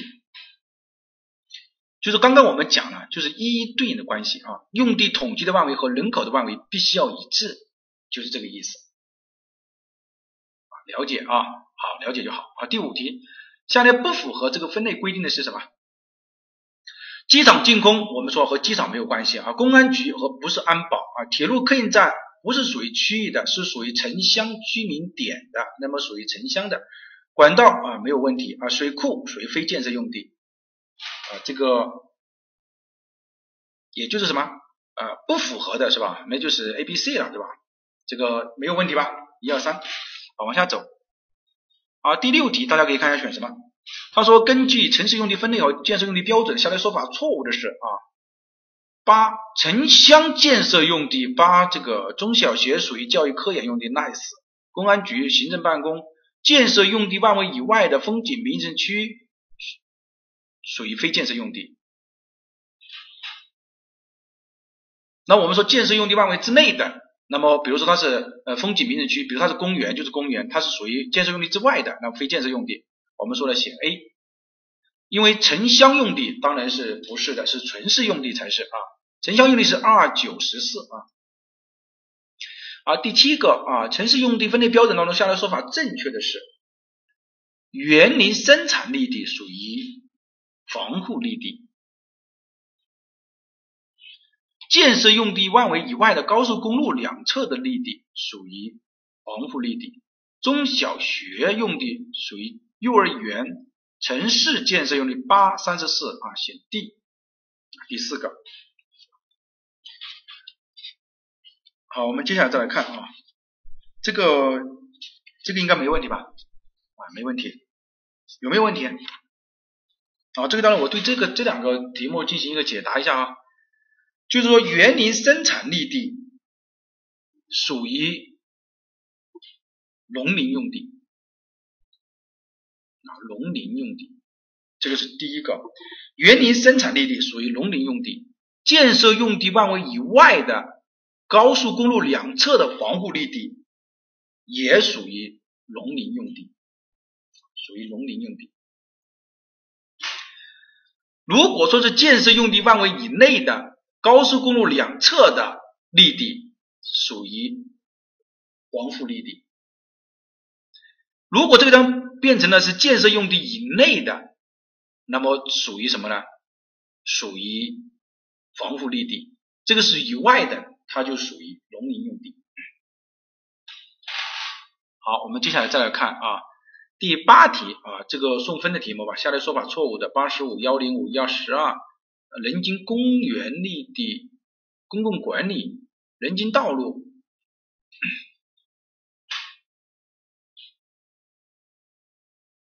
没问题啊。第九题选什么？第九题，城市用地分类与规划建设用地标准下列适用的范围。啊，这个不适用，这个适用啊，这个适用，城市所在地的适用，呃，一般镇的控制地详细规划不适用，呃，这个应该没有问题吧？啊，送分的题目啊，我们前面已经讲过了。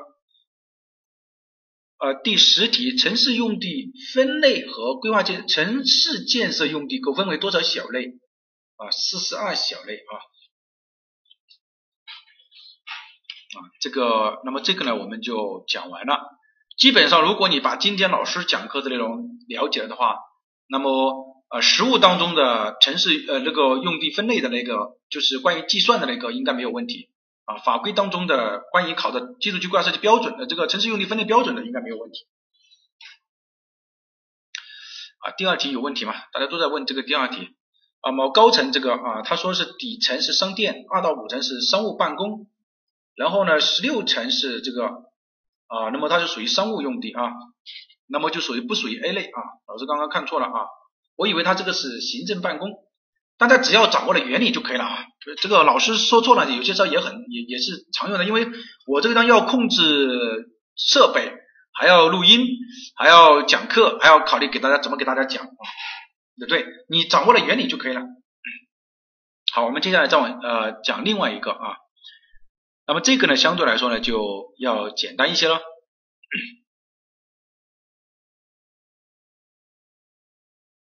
哎，怎么调不过来呢？好，我们来看啊，万剑归宗是吧？呃，说的非常好啊。其实原理都是掌握原理。我们来讲一个环境卫生设施的规划标准。规划标准，我们来看第一个呢，就是。关于环境卫生设施，这个很重要的哈，这个是二零一九年不是啊搞得很火热吗？我们二零二零年也不要把它丢掉来啊。环境卫生设施，首先呢，我们来看一下什么叫环境卫生设施。环境卫生设施它整个的目录呢是这样的，第一个是什么呢？就是环境卫生收集设施，第二个是环境卫生转运设施，第三个是环境卫生处理设施。啊，第四个就是其他的环境卫生设施，这个没有问题吧？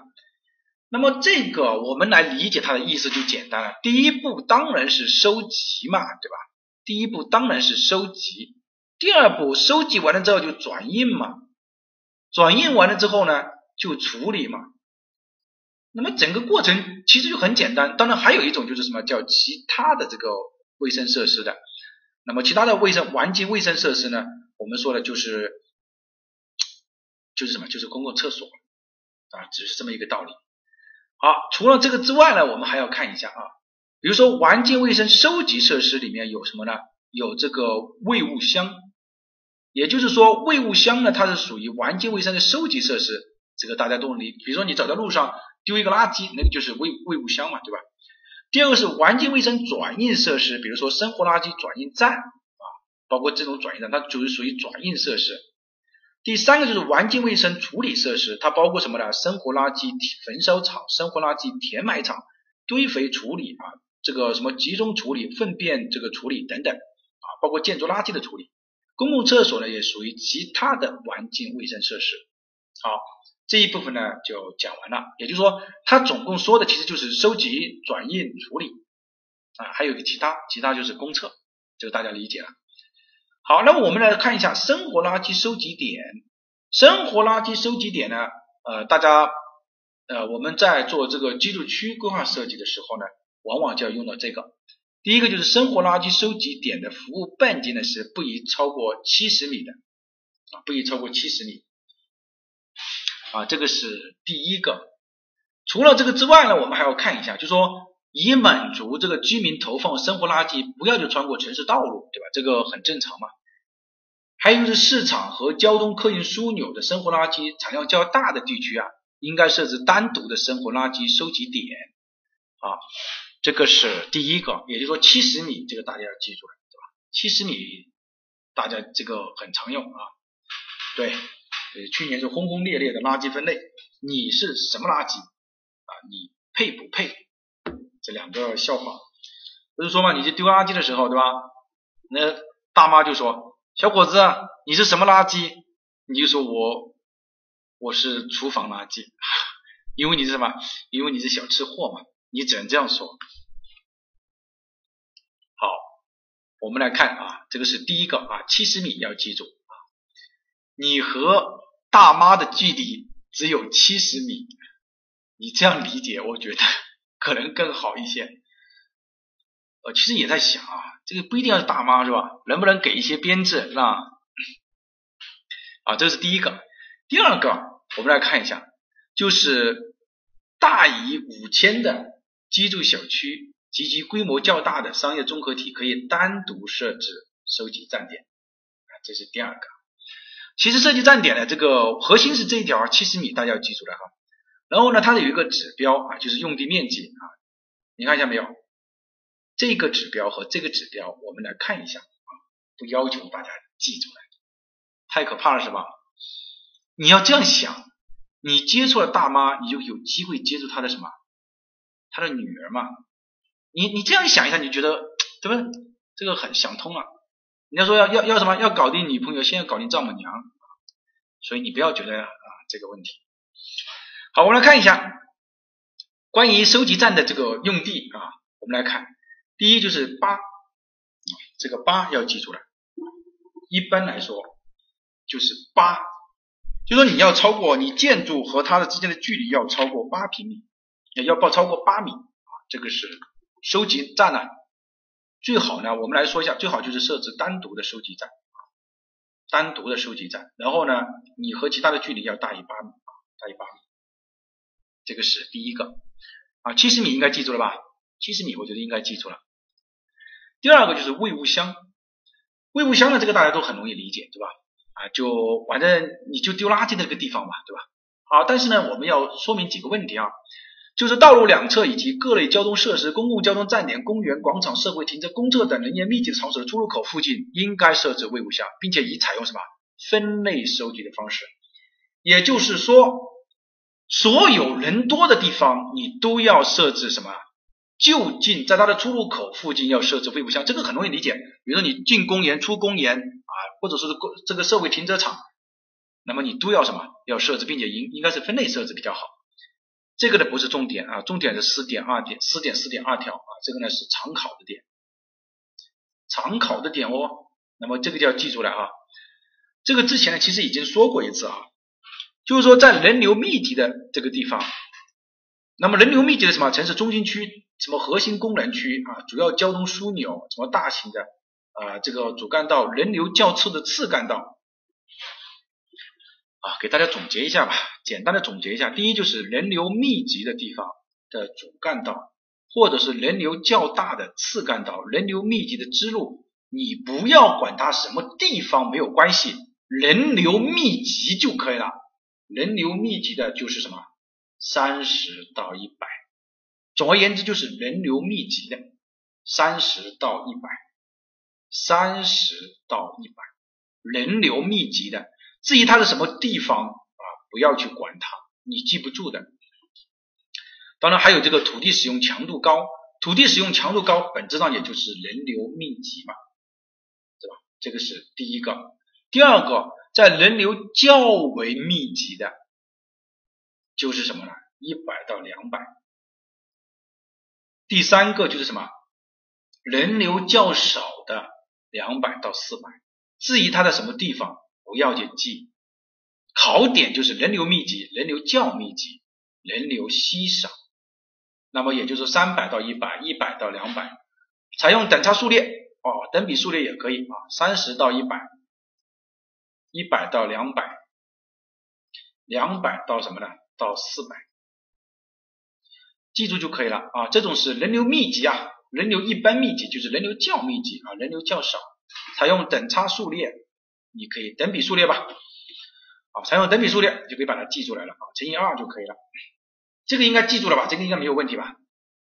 啊，这个考试呢，老师讲到的点才可能是他会出出题的点啊。我说的这么绝对，我不相信我今天我今年会被打脸，我不相信，我认为今年这个脸还是亮当当的，不会打脸，记住就可以了。好过啊，生活垃圾转运站也是有，生活垃圾转运站呢，他说分为啊，按照日来转运啊，大中小三类啊。一三啊，总而言之，这个指标。那么老师呢，为什么要和你说这个话的意思是什么呢？生活垃圾转运站，我们要记住它这个距离啊，不是让你记住，记住这个八。为什么老师一直要强调这个呢？因为考试他就会这样考，他说生活垃圾转运站以以什么呢？以相邻建筑的距离应大于等于五。如果今年考到了这个数据，我相信都是一样的，都是五，你相不相信？啊，你我我说的，我现在说的，要你记住的是八，考试的时候就是五。我希望你要高度警惕，有这么厉害？有这么厉害？嗯，好，那我们再来往下啊，这个就过就可以了啊。考试的点其实很简单的，然后生活垃圾焚烧填埋场。生活垃圾焚烧填埋场呢，就说新建生活垃圾焚烧厂不宜临近城市生活区布局，其距离城市居住的学校、医院等公共设施的距离不应小于三百米。这个是重点来了哈，三百米要记住，三百米要记住，这个三百米。第二个，十米的绿化隔离带要记住。好，我们来看生活呃生活焚烧填埋场单独设置的时候，其用地边界应设置不小于十米的绿化隔离带，也就是防护带嘛，防护带对吧？防护带。对于这个新建生活垃圾焚烧填埋场，不宜临近城市的生活区来布置，并且距离用地边界啊，是用地边界距离城乡这个居民点啊。城乡居住用地啊，学校啊，医院啊，公共要小于什么？小于三百。其实这样的话呢，我给大家来总结一下，大家一听这个就觉得乱什么呢？乱糟糟的。我怎么记得点什么居住啊、学校啊、医院？我怎么记得住这种？你记住这个就可以了。中心区三百米，就是说一般来说的话，这个。应该是要距离中心区三百米，因为在其他的规划当的时提的时候就是中心区三百米。有人说老师为什么是中心区三百米？不可以说是城市用地边界三百米的？因为工业有些时候，因为你生活垃圾填埋焚烧厂本身就是属于什么？属于工业用地，所以你不能说距离工业区三百米吧？你要相信我，我是做这个的，professional 专业的，要设计的。那你就知道了，对吧？老师不会骗你，对吧？你听了我这么多课，你也没有发现我从来不骗你啊。这个地方你就因为这些基本上它的它其实要表达的意思就是中心区的意思，哪里没有学校呢？哪里没有医院呢？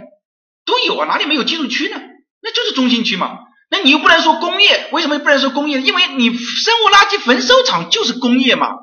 那所以你就把它理解为城市中心区嘛，因为工业没有在中心区里面，所以就三百米啊，就这么一个道理，就记住了。好，这个然后呢，这个地方啊，看一下啊，焚烧厂啊，十米啊，我们接下来再往下讲啊，生活垃圾填埋场啊，这个是考试的一个重点啊，实务当中常考啊，原理法规当中都考，这个点呢，希望大家特别注意啊。生活垃圾填埋场呢也是一样的啊，大家如果学过相关的话，就会发现啊，一般呢是找这个地势比较低洼的地方，然后呢是这样的，然后呢允许这个地方填埋的十年呢不能少于十年。就是如果你这个地方要做填埋场的话，这个填埋的量呢不能少于十年，然后呢填一层这个粘土，铺一层防防渗膜，填一层粘土，铺一层防渗膜，然后插几根管子，把什么把沼气导出来，然后一定有一根管子，不是说所有的管子都要燃烧，一定有一根管子是一直常年在这个着火的啊，这个叫生活垃圾卫生填埋场。好，我们来看生活垃圾卫生填埋场建在什么地方？城市建成区外，第一个就要注意了，城市建成区外。我前面我说生活垃圾焚烧厂的时候，我没有说建成区外，我说中心城区外三百米，对吧？我没有我我没有说是建成区外吧？但这个地方他就告诉你说城市建成区外，啊，这个是第一个。第二个，怎么属于优类呀？这个歌啊，你不能兜啊，对吧？啊，这个是第一个啊，城市建这个要记住了哈，城市建设用 建成区以外，这个要记住了，这个是第一个。第二个，要距离。看一下啊，要不并不得设置在水源保护区啊、地下矿场及影响区域安全的区，距离农村居民点、人蓄供水点五百米，这个应该记出来了吧？所以，因为生活垃圾填埋场基常常在实物当中出现，你就要知道它应该是啊，我我可以跟大家展开一下哈。如果大家来读这个点的话，就是理解啊五百米之外就可以了。但是我的点是什么呢？在城市下游。这个应该没有问题吧？因为你在水源保护区，你要在下游啊，人蓄供水点，你是不是应该在下游多少米？五百米最小，没有问题吧？啊，这个是第一个啊，第一个。第二个呢，就是关于啊，看见没有？新建生活垃圾填埋场不因为主导发展方向上，这个刚刚那个同学，就说你这个城市要往这方面去发展。结果呢？你在这里要建一个生活垃圾填埋场，这个垃圾填埋场一填就要填十年的哦，并且填埋了之后，这块用地是不能作为建设用地的哦。那你说它应不应该在城市主导发展方向上？如果今年实务考到这个点，他说城市向西发展，然后呢，这个地方又有一个生活垃圾卫生填埋场，这三分你要拿到手啊，啊，三分你要拿到手，对吧？这个呢是第二个。啊，新建垃圾啊填埋场不因为城市主导方向，且用地边界距离二十万以上的建设用地不宜小于五公五五公里，即二十万以下的不宜小于两公里。其实呢，原来的标准当中呢是指说小城市呢不能小于两 km 啊，然后呢。大中城市呢不能小于五 km，是这样说的。这个数据都要记啊，这个数据都要记啊。五百五二，然后生活垃圾填埋场内不小于十米的防护隔离带，外围不能小于一百米的防护立带。刚刚那个同学呃问了一个问题，说是没有和风向没有关系吗？当然有关系的啊，那只是说他那个地方他没有对他要求，嗯。但是我们都知道啊，应该选择这个下风向，因为它有防护隔离带。啊，这一页要背是这个意思吗？啊，是这个意思啊。然后呢，不能小于十年。其实呢，我可以举个例子呢，让大家就呃理解这个概念。比如说我们当年在做一个中电环保啊，啊是央企的啊，我们在之前在做这个的时候呢，也是一样的啊。大家知道又又懂规划又懂环保的，其实人不是多特别多啊。我呢刚好是其中之一，然后呢就当时在做这个。那么在这个平息的时候呢，就是环评的时候呢，就提出出现过这么一个问题，呃，出现过哪一个问题呢？就是旁边啊，旁边有一个点，有一个点呢，就是一个一个小镇啊，一个小镇。这个小镇呢，我们说它是二十万以下的人口，但是呢，因为从地质勘察上来说的话呢，它刚好就选择在这个八百米的地方，选择八百米的地方，最后去认证的时候呢，就。有一个专家啊，就是我们这个啊，北京的一个专家是环保的啊，大学里面的教授就提出了这个问题，说是你们这个八百米啊啊是有问题的啊，为什么有问题？就是说我们说我们满足这个五百米啊，对吧？我我我距离农村蓄蓄蓄水点我满足五百米啊，你这个是八百米，因为我们也不是说想靠近它，而是实实在在的就是那个样的地基，包括这个开挖呢，就是特别特别的适合啊，然后呢识别做厂。啊，他就提出来这个观点，说是你满足五百米是不够的。就当时呢，其实提出来专家提出这个点，我们就认为我们可以能不能说服一下，对吧？啊，最后发现他就说你距离五百米是不够的，你应该距离的是按什么？按两公里来算。那我们也说了，那两公里是不宜小于两公里啊，对吧？他说对啊，是不宜小于两公里，那就是大于等于两公里。对吧？是不是这个意思啊？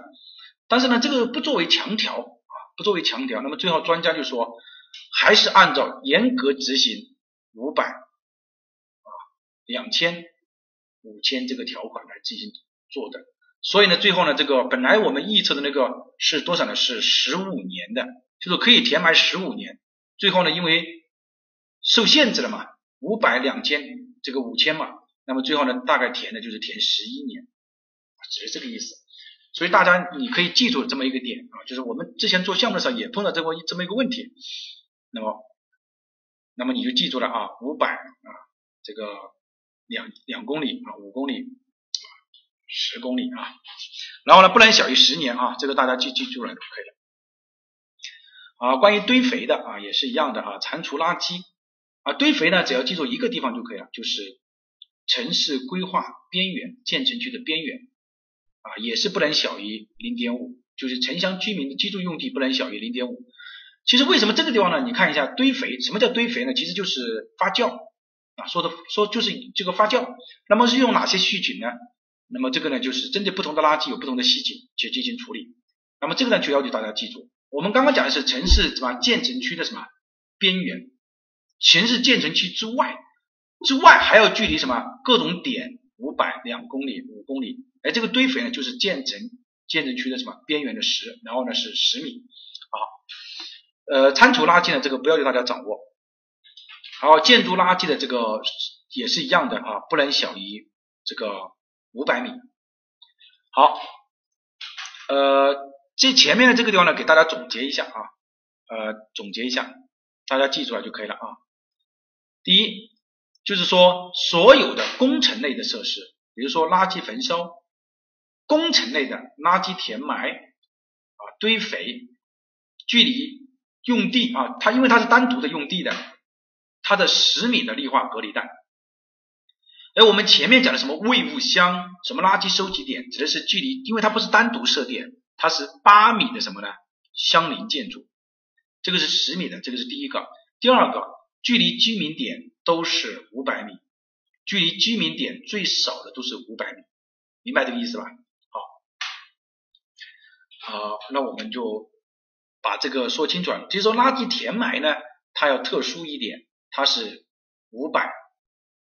两公里、五公里，但是一定要记出来哈，是在城市建成区以外，城市建成区以外，这几个是常考的点。好，我们再来看一下，呃，关于公共厕所啊，公共厕所呢，这个是一个也是常考的点啊。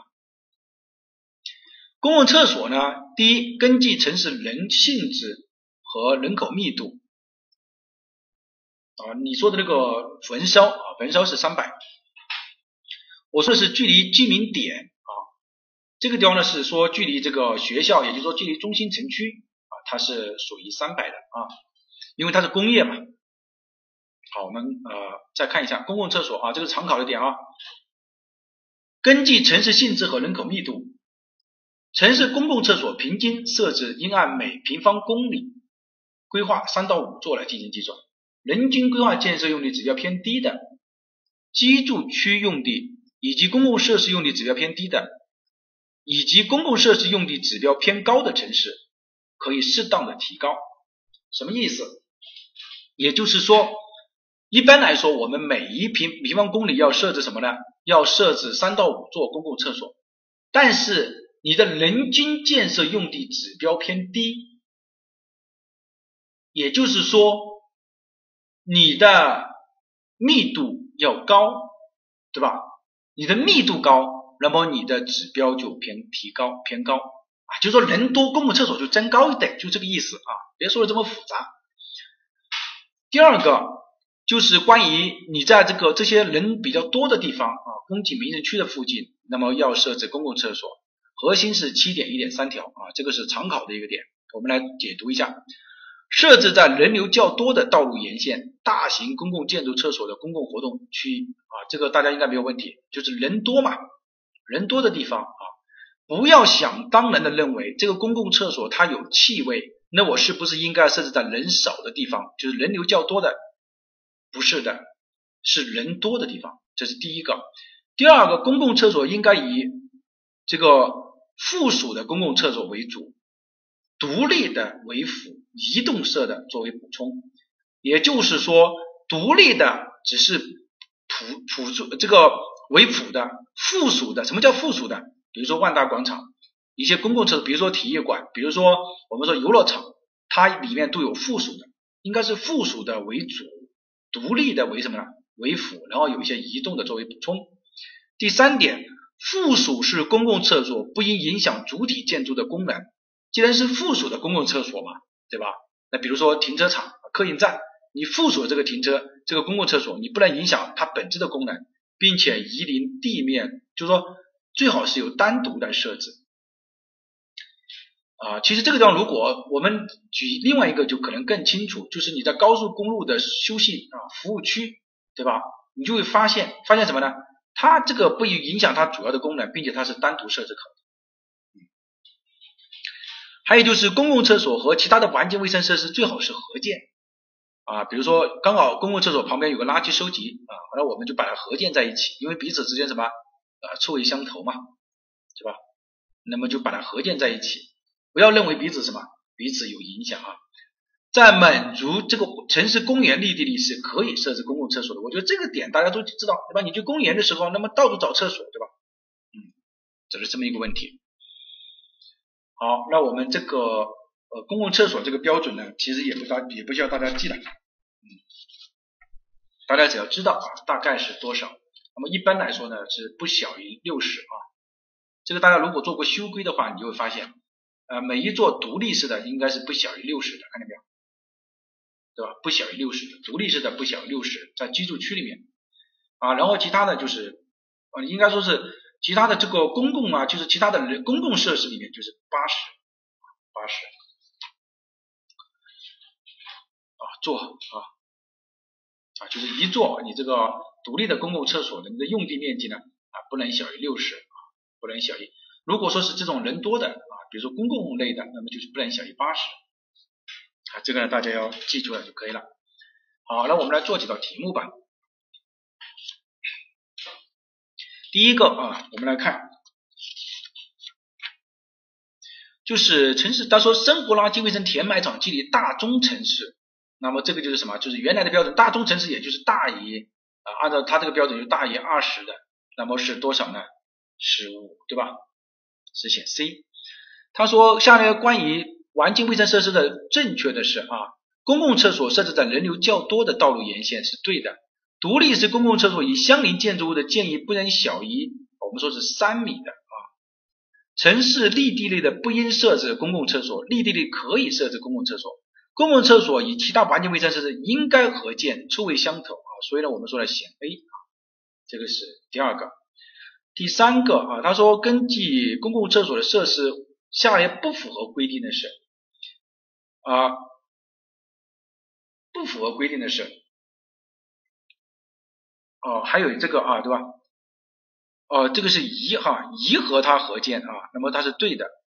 附属式公共厕所不应影响主体功能的区域啊，也就是 A C A A A D E 啊，A D E 啊是多选啊，A D E，你看？你这个就这个就多选啊。啊，第三个啊，城市公共厕所，他说不符合规定的是，呃，在满城市公共厕所里可以设置，对的。公共厕所宜设置公共设施用地公厕的设置密度应高于啊居住区，那么当然是对的。啊，公共厕所宜以其他的小城市的公共厕所宜按照这个上限来设置啊，那么这个呢就是第第四个，就是人多嘛，人多的话那。小城市它集中的这个人多的话，它就要设置按上限来设置嘛。呃，这个我们不做啊，这个不属于环境卫生，因为它现在的分类呢和原来的分类不一样了啊。现在我们新的标准当中没有这个分类，所以我们不按照这个来做了。好，第五题，城市环境卫生设施设置在道路两侧的废物箱，其间距错误的是。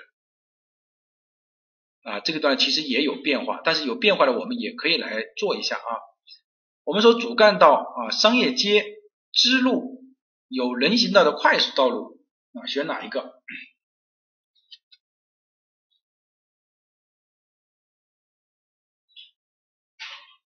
所以说这个这个呢是原来的分类啊，原来的分类。如果大家觉得那种的话，我们不做吧，我们就按照新的啊，人多的话是三十到一百，然后呢一百到两百，两百到四百啊。因为我们没有讲原来的，所以我们也就没有讲了哈。好，那么今天的这节课呢，我们就讲到这个地方。既然拖堂了哈，我原来的预计是会呃这个提前结束的。好，那么今天我们就讲了两个规范啊，希望大家呢这个理解一下。然后这个课卷是吧？课卷可以给大家啊，可以给大家没问题的。其实你也没有必要要课卷啊，要课卷呢就是偏懒惰型的，其实就是两个规范嘛，何必要课件呢，对吧？嗯，那我们不是上到这个下个周就结束嘛，对吧？那个真题就是你这个我们已经我们是按照新的标准来讲的，它有一些已经不符合新的标准了，我们没有必要去讲了，对吧？就这个意思啊，所以大家不要觉得有什么，嗯，好，那我们今天呢就讲到这个地方啊，大家辛苦了，啊，大家辛苦了，好，再见，再见。